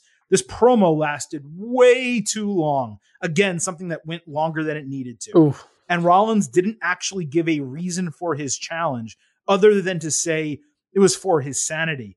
I did think it was a solid promo, but it feels like a forced rubber match when Edge just got sent out on a gurney last week. That's how you end a feud. It's not really how you just keep going to a third match and maybe bring them back two weeks later. So if they save this for down the line, maybe next week on the draft show, this is a big attraction match uh, to get people to watch SmackDown in addition to the draft, knowing that maybe these guys can be separated on different brands. I'd like that a little bit more. I think if they do it at Extreme Rules, it would be a bad decision. Yeah, it, it depends what happens in SmackDown. It, it depends on the fallout we get on Friday. I think whether or not I want to see it on Extreme Rules or not. I spaced out during this Rollins promo. Like I was like watching it and then I, I like come back and I'm like, wait, wait, this is still going on. What is he talking about? I got so lost. This was this was the kind of promo Seth would sometimes cut as champion that just did not work, and he just like would go on way too long. The Triple H style type of thing did not like this promo. As, as for the, I, am looking forward to the match. They they told a really good story with the match at Madison Square Garden. You know now Edge coming back from being sent to the hospital two weeks later for for a match doesn't seem ideal, but I, I want to see Edge go to. I'm sorry, I want to see Rollins go to Edge's home and torment him like he promised. Like, Yeah, give me me more of that kind of stuff. Yeah. I don't think they will. Maybe they will. I mean, Beth Phoenix is there. I mean, maybe they could do something. Like, give me, g- give me a segment like that, as opposed to just, you know, Edge is furious. We're gonna have a match at Extreme Rules. Like, I don't know. He, like, he brought that up. I'd like to think he brought that up for a reason. I hope they kind of go with it. So I, I, this love I love that stuff. Rules. Samoa Joe has done that. I think Randy Orton has done that. Steve Austin has that. done I that. that. Yeah, Yeah. I, I love when people like go to someone's home and, and do something Well, like I, that. I don't know about Austin. I don't know about Austin. well, okay, not with the gun, but I'm just saying in general, the, Yeah, the idea yeah, of yeah. it, it works. Uh, now, if this match does happen, uh, I mean, I don't even know from a prediction standpoint who to pick. I guess I Yeah. go with Edge, just because you can't have Edge lose as much as he's lost and not come out on top at the end of this. So I'll say Edge if I need to make a prediction. Again, we don't know that the match is happening, um, but I'll say Edge will win when it is the third match, whenever it does happen. I, I I really liked the way they finished it at SummerSlam and the promos they both cut afterward, being like, "All right, we're done with this feud. Yeah, me too. we're going separate ways." It was it was good stuff. So I don't know how, how they ended. Who did you say you're picking? If I they guess haven't? Edge. I guess. I I guess Edge too, because just the in this type of situation, the if you got sent to the hospital, the face usually needs to win. So I'll right. go Edge Otherwise, too. he'd look pretty pathetic unless they were going to keep him out for you know a number of months to only bring him back again at the Royal Rumble or something like that. I'm actually Mhm. pretty surprised Edge is not booked for you know Blood Money in the Sand six. I figured a legend, a name, they'd get him on that show. Maybe that's where this happens. By the way, I didn't even think about that. There you go. Maybe this match happens on that show. So um, that would be another reason to pick Edge. But okay, whatever. We're doing this as if it's on Extreme Rules, and let's keep going because we don't know that this match is happening. Yep. We also don't know whether there's going to be a WWE Championship match. Big E against Bobby Lashley, possibly in a chairs match, given the finish to Raw. Could they run it on Raw next week? Yes. Could they run it at Crown Jewel? Yes. Could they run it on Extreme Rules? Yes, they could. No matter which way it goes, you have to have Big E win because if not, you're changing the title. So uh, that's my thought and that's my prediction. That's my pick too. I, I I do look forward to a longer Biggie Lashley match. I mean, we only got a quick cash in. I'd I'd love to see these guys slap meat for twenty minutes or something like that. So, um, whenever it happens, like you said, I I am also picking Biggie. Yeah, and I'd like it to happen again, and with especially one of the good reasons for it to happen now is because you have the draft. So maybe you take Lashley off SmackDown, right? Um, Mhm. so, so that's why I would love to kind of have it happen. Biggie get the win, and you don't have to worry about retribution from Lashley. Like he moves on, and and it's over. But we'll see. Let's get to the matches that are actually on the card. One, two, three, four, five, six. We got six of them to break down out of the gate here, and we'll start in the low card and work our way all the way to the expected main event. Uh, Liv Morgan is going to fight Carmella in a singles match. Let's talk about how we got there. Uh, on SmackDown, we had Liv Morgan and Toni Storm against Carmella and Zelina Vega. This is the two wim- two minute women's match that I mentioned earlier from SmackDown. Storm was introduced as the wild child of the 80s. Just a stupid fucking gimmick. She didn't even get her entrance on television, so you couldn't even hear the music to kind of put that over. Carmella took a face shot into the turnbuckle by Morgan and decided to leave the match, purposely getting counted out in two minutes, which is the exact same booking I think they had for Mandy Rose in NXT a couple weeks ago. Morgan grabbed the mic, challenged Carmella one on one at Extreme Rules, promising to make her look as hideous on the outside as she is on the inside. Carmella accepted the challenge in the training room, with Zelina saying she wants Morgan and Morgan needs to go through her first, and that match is going to happen this Friday on SmackDown. The challenge made sense because we have a storyline with the two, but we've barely seen it on television. And this match, if you can even call it that, was pathetic. It was Divas Era's booking, the most Yeah. shallow storyline you could create. Belair did main event the show, okay, but this was the only match on SmackDown. How do you have Toni Storm and not let her wrestle? They literally booked a two minute tag team match with a purposeful countout. What the hell is that? Raw last week had three women's matches, all of them with storylines, all of them given plenty of time. Meanwhile, on SmackDown, the women's match gets cut from the 9 11 show with Zelina Vega there wanting to honor her father by wrestling in Madison Square Garden. Then they give us the match this week, and this is the booking. They can't even be bothered to treat the women with respect on SmackDown. This is not the good, bad, and ugly segment, but I initially had it in there. This was ugly, straight up ugly. Yes, a hundred percent. I mean, especially the Toni Storm stuff. I mean, Jesus, I, I mean, I mean, I guess do we make a pick? I don't have much more to add on what happened on SmackDown, but do we make? Do you want to make a pick now? You can go ahead. Uh, pick is Liv. They, they Yeah. kind of told the story for a while. Liv actually beat Carmella back before Money in the Bank when they were setting that up. Maybe now this is kind of the push forward for the Liv character. So that is the pick. I mean, I don't even know what happens if Carmella wins. Like, I, I may lose my mind, right? Like, Liv Morgan has to win this match. People are behind her. The crowd likes her. They want to see her wrestle. She's also a face. So, if Becky beats Bianca Belair, which is certainly possible, and the heel remains champion, you need to set up another face because you cannot do, uh, you know, Bianca Belair three times, really, technically, kind of, against Becky Lynch. Or you shouldn't at least do that. So, yes, I have Liv Morgan winning. That's all I want to say. Let's keep moving on.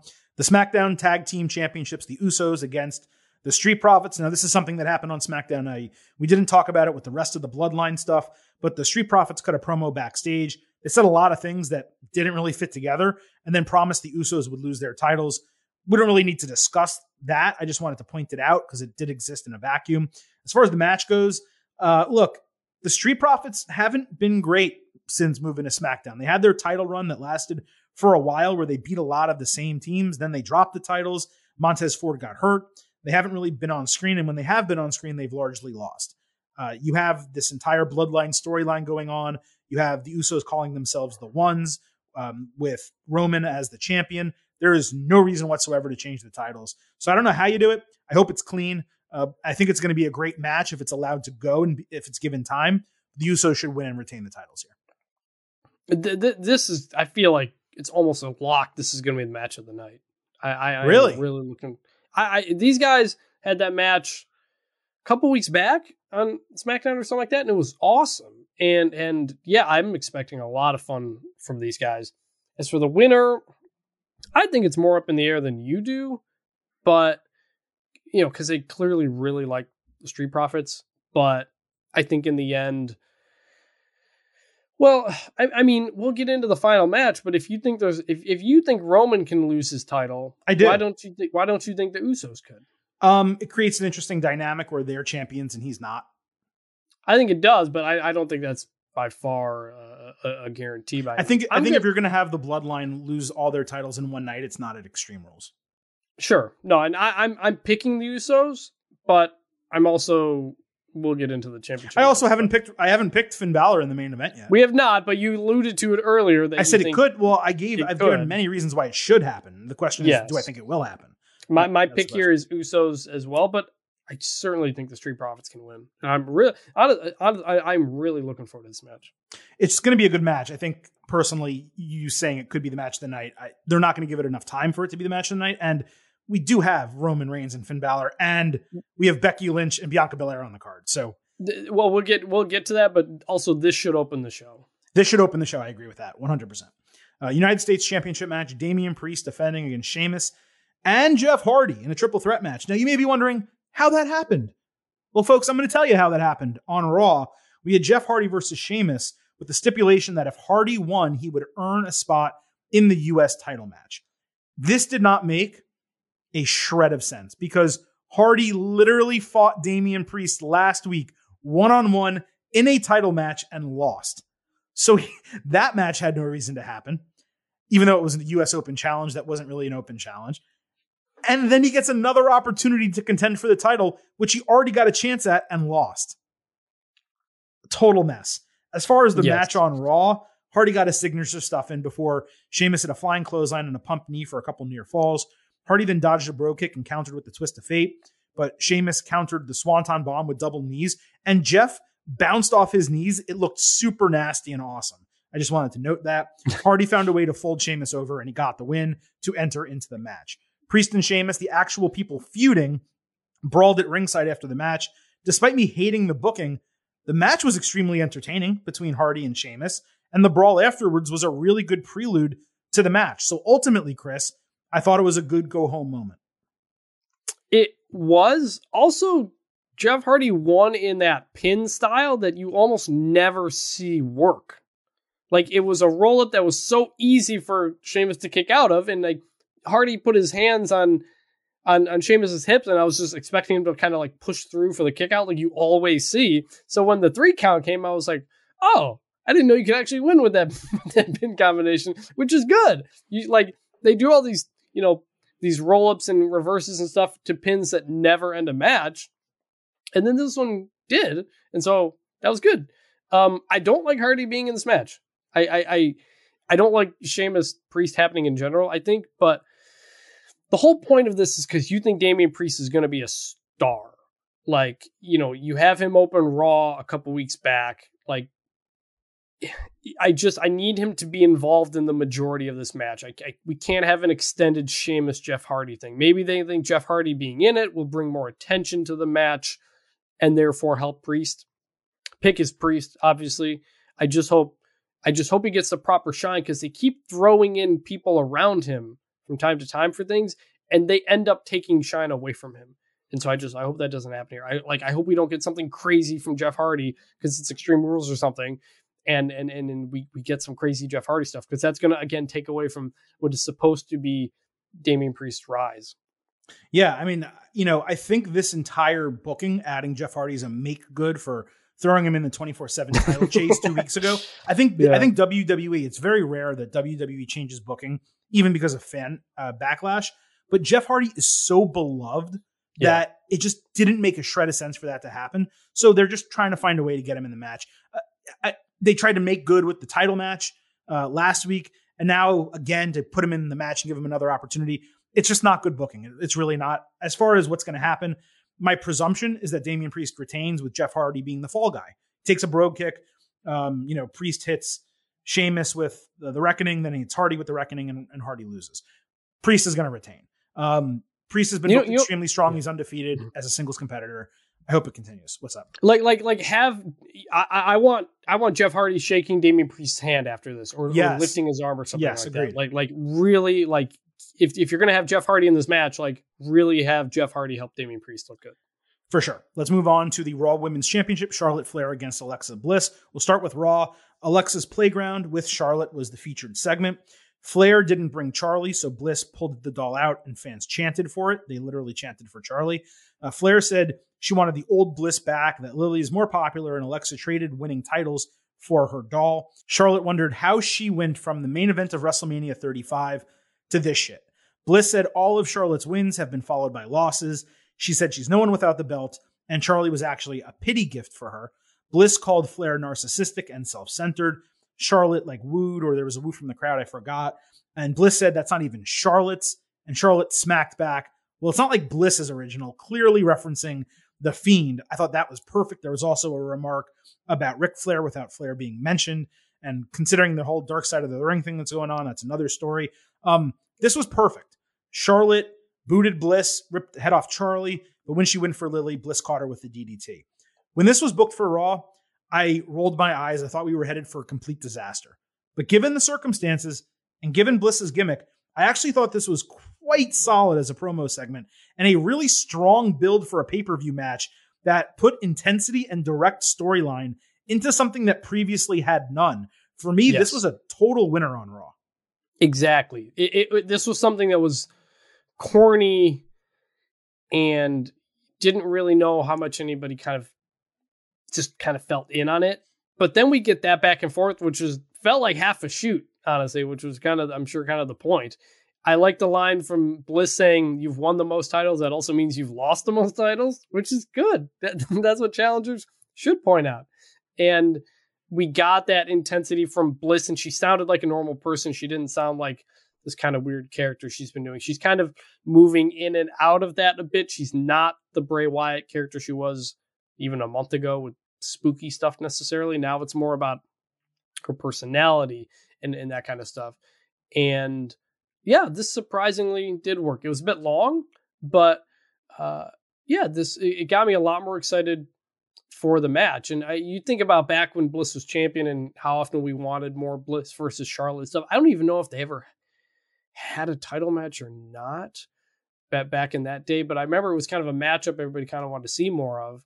Um, so I, I, I'm I'm looking forward to this now in a way that I wasn't before that segment. Who do you think is going to win? Uh, Charlotte, Do you for the love of God, can Charlotte please retain a championship here? So here's the deal. So I think there is a legitimate chance that Alexa Bliss wins the title. Uh, WWE starting, I think October 1st, or, or maybe it's the week after. I'm sorry, it's the week after. It's October 8th on SmackDown. I think they're going to be putting together this King of the Ring, and I think that they're calling it the Queen's Crown tournament or something like that. Oh yeah, the giant Um, Q logo. Yeah, ahead of uh, Crown Jewel. Uh, I think those the finals of those matches are going to be on the Crown Jewel show, the Blood Money in the Sand six.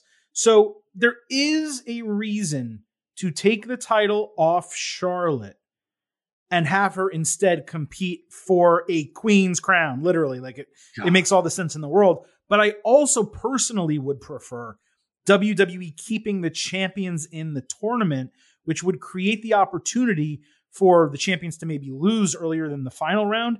And then you'd be able to build new storylines off of that, considering both Flair Bliss and Becky Lynch Bianca Belair could theoretically end at Extreme Rules. You're going to have a draft, new people on brands.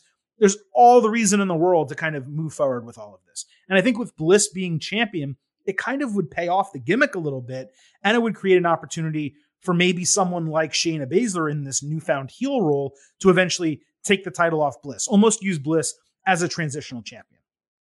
However, I don't think they're putting the title on Alexa Bliss, so my pick is Charlotte Flair. I, I'm like Queen of the Ring, Charlotte winning like it's meant for her. Like it would almost be weird if she doesn't win it. Well, there's But- so many queens. I mean, in W, there's the Queen of Spades, Shayna Baszler, the Empress of Yeah. Tomorrow, Asuka. I mean, But but like she's like Queen, like I don't know. She's from the Queen City. They kind of it makes sense for Charlotte. I hope they do it with her and champion. I just they they they've taken the title off of her the day after she won it last time. Her gimmick is her gimmick is built for a long heel title reign. Like it, it has to. Like you have to drag this out for a long time with a long reign.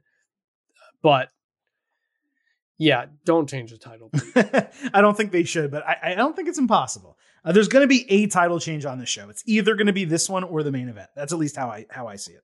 Uh, Hmm. Smack SmackDown Women's Championship: Becky Lynch against Bianca Belair on SmackDown. The main event was Bianca Belair's homecoming in Knoxville, Tennessee. Becky Lynch backstage suggested that she might attend the main event segment.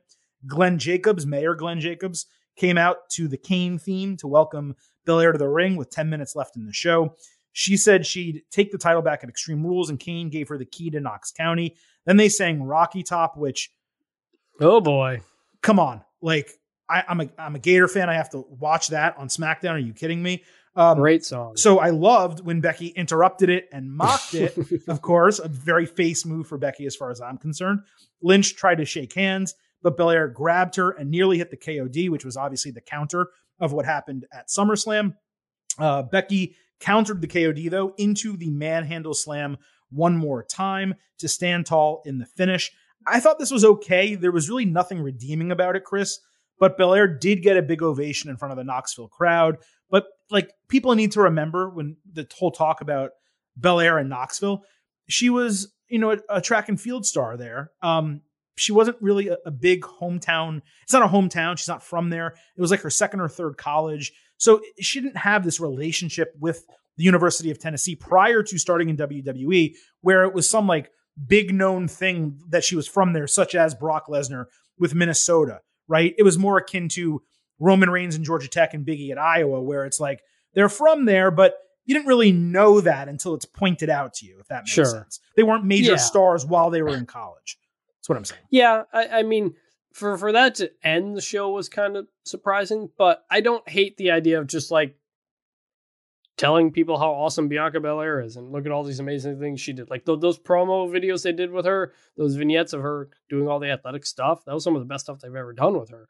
Um, so I, I didn't hate it. I just was kind of surprised it was the main event of the show. Also, I would have loved following that up with Raw in at NC State University, where Charlotte went to school, and I think she played volleyball. there. Oh, I didn't even know She- that. I had no idea that happened. She she she started at Appalachian State and played volleyball for I think two years, and then went to NC State.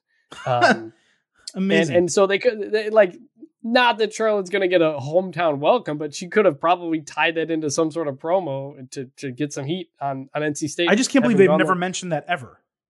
I don't like how they never mentioned that Vincent McMahon went to East Carolina, but that's a whole other issue. Well, who cares about that? But I mean, anyway, that doesn't matter. I I think it's cool, but He's a pirate. Um. So so uh, yeah. So um, I thought it was fine. I I'm I I love when they hype up someone's college athletic career because we cover college athletics, so that was cool. But um, surprised it was the main event. But Becky again, two weeks in a row. Good job of drawing a lot of heel heat, which is what we weren't sure she'd be able to do. Yeah, for sure. Now, the prediction for this match is actually tough. Like, I, I, it's easy for me. Like, I know where I'm going, which is Becky Lynch retaining the title because why would you change it and then change it immediately back? I, I guess you could, um, but it feels like you would do it at a, at a bigger event than Extreme Rules.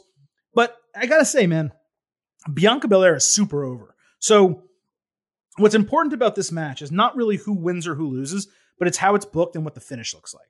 Because if yes. if Bianca loses in a really good match because of some underhanded tactics, um, Lynch rips her gear or, you know, something like that happens that kind of throws her off, then you get kind of the Drew McIntyre excuse out of the entire thing where it's like, ah, this person screwed up and, you know, they're too goody two shoes and something like that happens. But if she just beats her clean, then that doesn't really look make Bianca Belair look good. On the other hand, if Belair beats Lynch, it's like then why the hell did you do that in the first place? And sure, it makes uh, Bianca Belair look great, but Becky Lynch is most likely staying on SmackDown along with Seth Rollins after this draft, so she ain't going anywhere.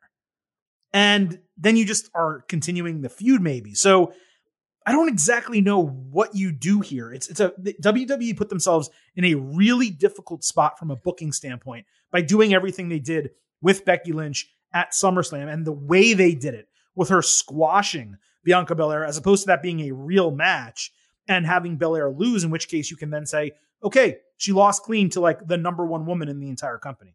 So I do have Becky Lynch retaining here, but the prediction isn't really it doesn't really matter. What matters most is the finish and how this match is booked. Yes, uh, my my pick is Becky wins by cheating. Um, I, I I think you you're gonna you, you're not gonna want to Lean into the heel aspect, basically. Yes, I, I think they have to do that. Get some more heel heat on her for an eventual big triumphant moment from Bianca. Although, again, I, you're right. I don't know how the draft plays into everything. That that's kind of hangs over a lot with these picks and potential title changes.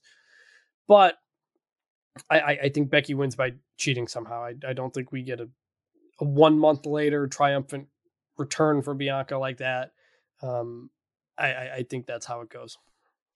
All right, and let us get to the main event of the evening the Universal Championship Roman Reigns versus the Demon Finn Balor in an Extreme Rules match. So on SmackDown, this is the part we left off. Uh, Balor, he was backstage. He explained that Demon was a manifestation, uh, something he can't control that summons him when it wants. That's the same, by the way, explanation that it was in NXT. He told Reigns that Balor is challenging for the title, but the Demon will be the next Universal Champion. Then WWE used some graphics to transition his face into the Demon makeup. It was a damn good promo, and it was maybe the best thing on SmackDown from top to bottom, with the Naomi promo being the second best, if I'm being honest. Um, and then this was Matt announced as an Extreme Rules match on Raw with a graphic. So before we go on to the match itself, Chris, did you have any thoughts about this promo and what happened on SmackDown? Yeah, no, I, I like the promo. I like the explanation of the demon, which is something we talked about last week when I said, how exactly is that going to work? I know they explained it in NXT, but needed it more here. I was actually expecting him to say, You're challenging me, as in not the demon. And that was going to be the way for Finn to lose. Uh, but looks like it's going to be the demon. So I'm, I'm very curious how this plays out. The changing uh, the the changing of his face thing was interesting. I feel like they did it before a while back. They did. They did it when and he, he did the Halloween demon. Yeah, uh, the match that never yeah, happened. And it looked, yeah, and it looked against Sister Abigail, and he was Yeah. orange, and it looked like he had like doggy ears, like floppy dog ears. it was so. I'm so glad that match never happened. Oh my god. Yeah, it was super weird. Um, so that's what it reminded me of. Um, it was a little corny, but it was fine. It was good. Okay, so let's get into the match quickly. Uh, look, the truth is this can go either way. Um, Roman Reigns has been champion for over a year at this point. He's coming up on a feud with Brock Lesnar. Uh, there's a draft coming up. Obviously, we assume he's going to stay on the SmackDown brand. You, if you're going to have Roman Reigns lose the Universal Championship, and it's not going to be to Big E, right, who already cashed in his Money in the Bank briefcase over on Raw, you sit here and think, well, who's he going to lose it to on, on SmackDown? Or in WWE, who's going to be the one to beat Roman Reigns? And I can honestly only come up with four answers. Those answers are Brock Lesnar, Bobby Lashley, Drew McIntyre, and Finn Balor because of the demon and because of the circumstances that we're being presented with now. There's others I could, could have named. Uh, a Daniel Bryan, he's gone. Uh, Kevin Owens, his contract is expiring apparently at the end of the year or January 2022.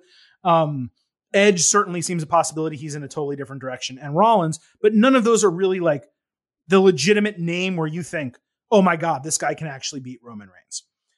So if it's not going to be Big E, and we're presented with this really unique scenario right now where WWE is changing, they're trying to inject some excitement into the brand. You have Lesnar with Reigns.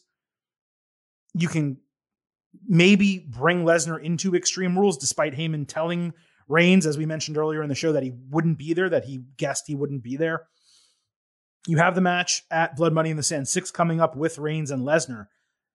There's every reason, honestly, to have Finn Balor, the demon, win the title here.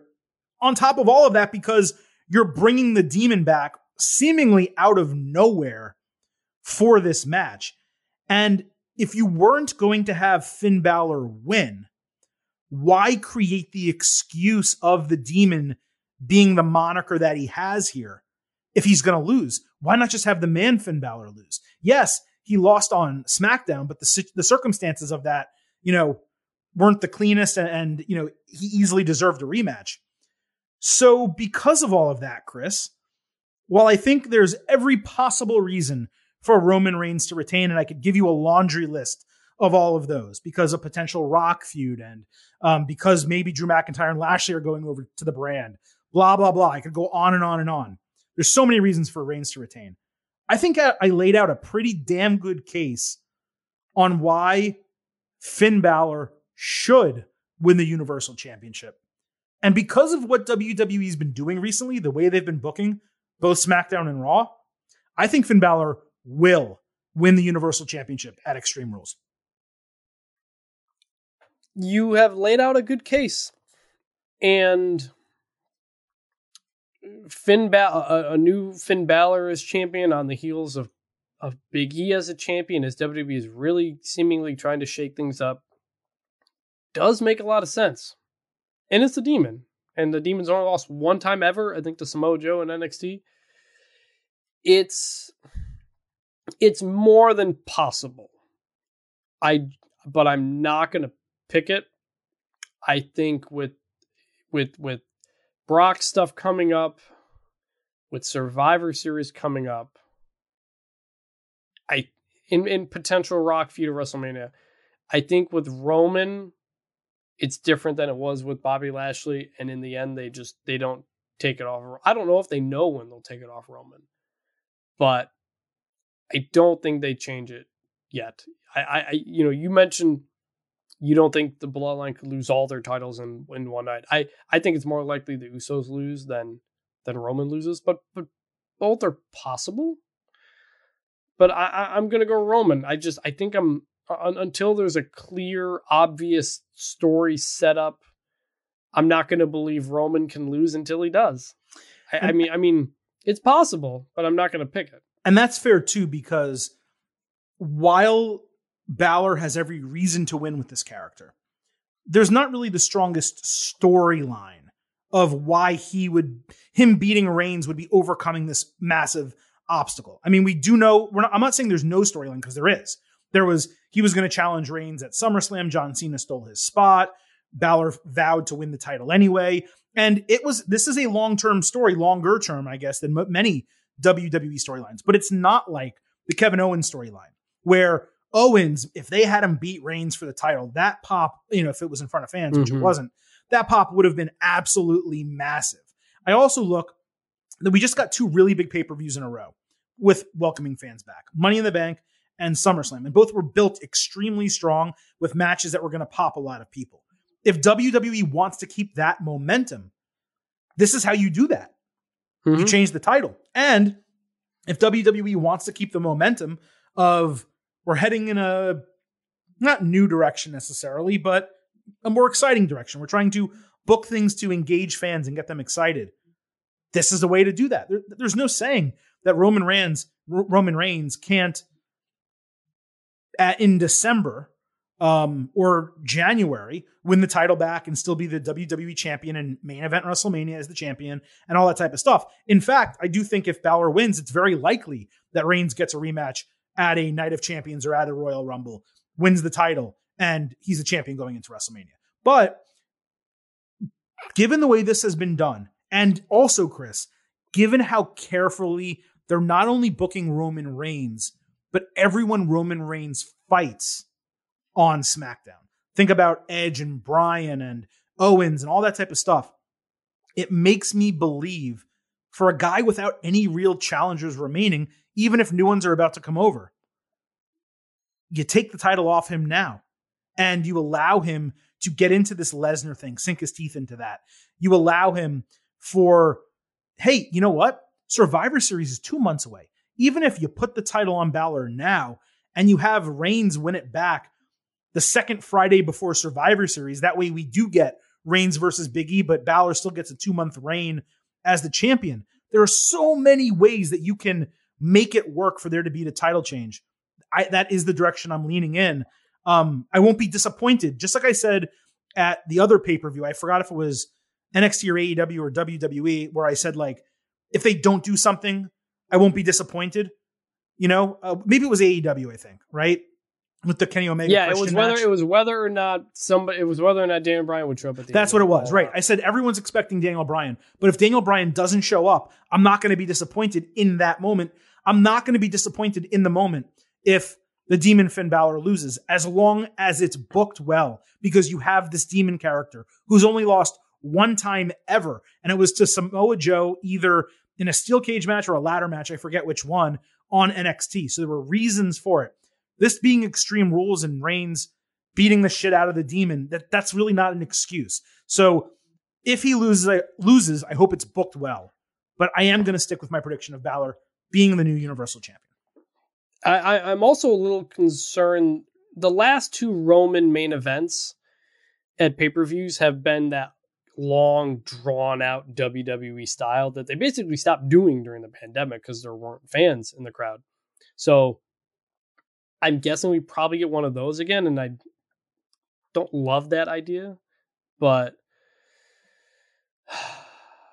I you know, I, I'm a big fan of hey, Roman loses the title now, wins it back in a few months, can take it into Mania and be fine. I agree. That's what they did in the Attitude Era for that kind of stuff. I would love to see that.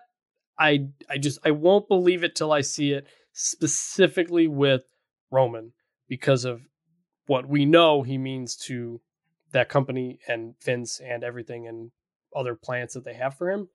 But it's exciting to not know. I mean, the last this goes back to what we opened with.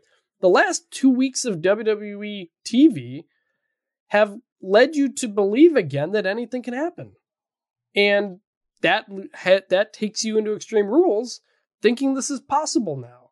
And that's exciting. And that's why I think WWE over the last couple weeks maybe they're not telling the deepest or biggest stories, but stuff is happening.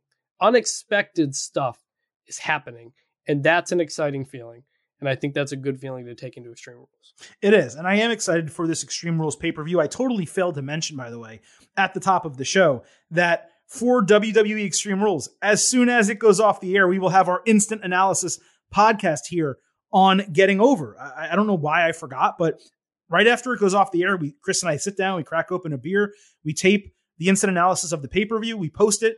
We try to get it before midnight, but oftentimes pay per views go late. We try to get it before 1 or 2 a.m. Um, but we'll have a podcast for you breaking down everything that we thought uh, and whether we were correct or incorrect on our predictions once Extreme Rules goes off the air. Chris, let's wrap up the show quickly. Also, something I almost forgot to do before it just popped into my head. Ooh. We need to set our pre show expectation grades for WWE Extreme Rules. I normally let you go first, but we are trying to be expeditious with our time here. Uh, look, I think it's a really strong card. I think it has an opportunity to be a really good show, but it is lacking in certain areas. Um, I'm gonna go with a B plus expectation grade, which is generally the grade. I, I very rarely expect the show to be an A. I think the last time I was even in the A range for something was like Money in the Bank or SummerSlam, and those were very unique occasions with really strong cards. This card isn't necessarily strong enough for me to go that high, but a B plus is where I start when I believe a show has the opportunity to be an A show, but it just doesn't look like one on paper. So that's my grade, a B plus. I'm between B and B plus because I didn't pick any champions to lose, so that obviously plays a role. That's the difference right there. Yeah. Right. But I'm gonna go B plus just because we haven't had a bad WWE pay per view in a in forever, in a year plus. They they, they they've they've nailed the pay per views. Even uh, obviously, Money in the Bank was big. SummerSlam was a big show. The last two have been big shows. This is not a big show. Yeah, Survivor Series in Brooklyn will be a big show, but they're on such a good roll with pay per views. I'll, I'll go B plus. And one other thing we didn't talk about the show in one of the drops. This is this is not the horror show at Extreme Rules. I, I, I think that's another drop. Maybe we should bring back for the post show or something like that. It's not what? What did you say? Something we should bring a, a drop we should bring back for the post show or something like that. The the Bayley that'll be a horror show. It's gonna be a horror show. There we go. There we go. We haven't. I was trying to get you to prompt me, not explain it a second time, but yes. Oh, okay. I, No, I it's all gotcha. good. I gotcha. yes, it is. Uh, It is. yeah. It is not. Yeah, it's gonna be a horror show. How do you like that? I do not expect Chris this to be a horror show. Thank God.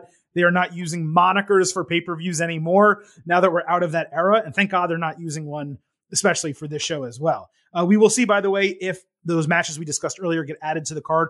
We will see if there are any additional stipulation matches, given it is Extreme Rules. And we only have one, and it was announced with a graphic on Raw. They didn't even make a big deal about it. Um, look, we got a lot to come here on the Getting Over Wrestling podcast this week. Let me tell you what is coming up. We will be back on Thursday with our full breakdown of AEW. We'll be talking Dynamite and Rampage, as well as the second episode of this new version of NXT that I'm still cautiously optimistic about, but we'll see what happens this week now that they're not in the debut stage anymore. On Friday, we do not have a podcast scheduled right now. However, if SmackDown is insane for some reason and there's a lot of storyline development, we may do a last minute uh, WWE Extreme Rules Go Home show, but again, that is not planned as of right now. However, Sunday, 6:30 p.m. Eastern, we will be live on Twitter Spaces. You need to follow us on Twitter at Getting Overcast. We will have a live 30 minute pre show that will conclude before the kickoff show for WWE Extreme Rules. So follow us on Twitter at Getting Overcast, and you'll be able to listen in and sometimes even contribute live on that 30 minute show where we break down the entire card before the pay per view begins. And then Sunday night, as soon as Extreme Rules goes off the air. Hopefully, the Monday, the Sunday night football game is also over, Chris. Uh, but as soon as Extreme Rules goes off the air, we will have an instant analysis pay per view podcast for you. As we always do, the signature show here at Getting Over, our last three instant analysis podcasts, all within our top five most listened to episodes of all time. That is so incredible. And I appreciate you guys for making that happen. Before we get out of here, of course, I would be remiss if I did not remind you that Getting Over So leave those five star ratings and reviews on Apple Podcasts. Tell people why you love the show and tell them you especially love the instant analysis episodes. So that way, if they happen to read your review before Extreme Rules, they have a good reason to subscribe to the podcast, download it, and tune in Sunday night. Okay, that's it. It was a long show today. We did have, though, a lot to talk about. For Vintage Chris Vannini, this is the Silver King Adam Silverstein. We will see you on Thursday and then again on Sunday. Hey, possibly Friday too. We will see. But for now, I'm going to leave you with three final words. Bye for now.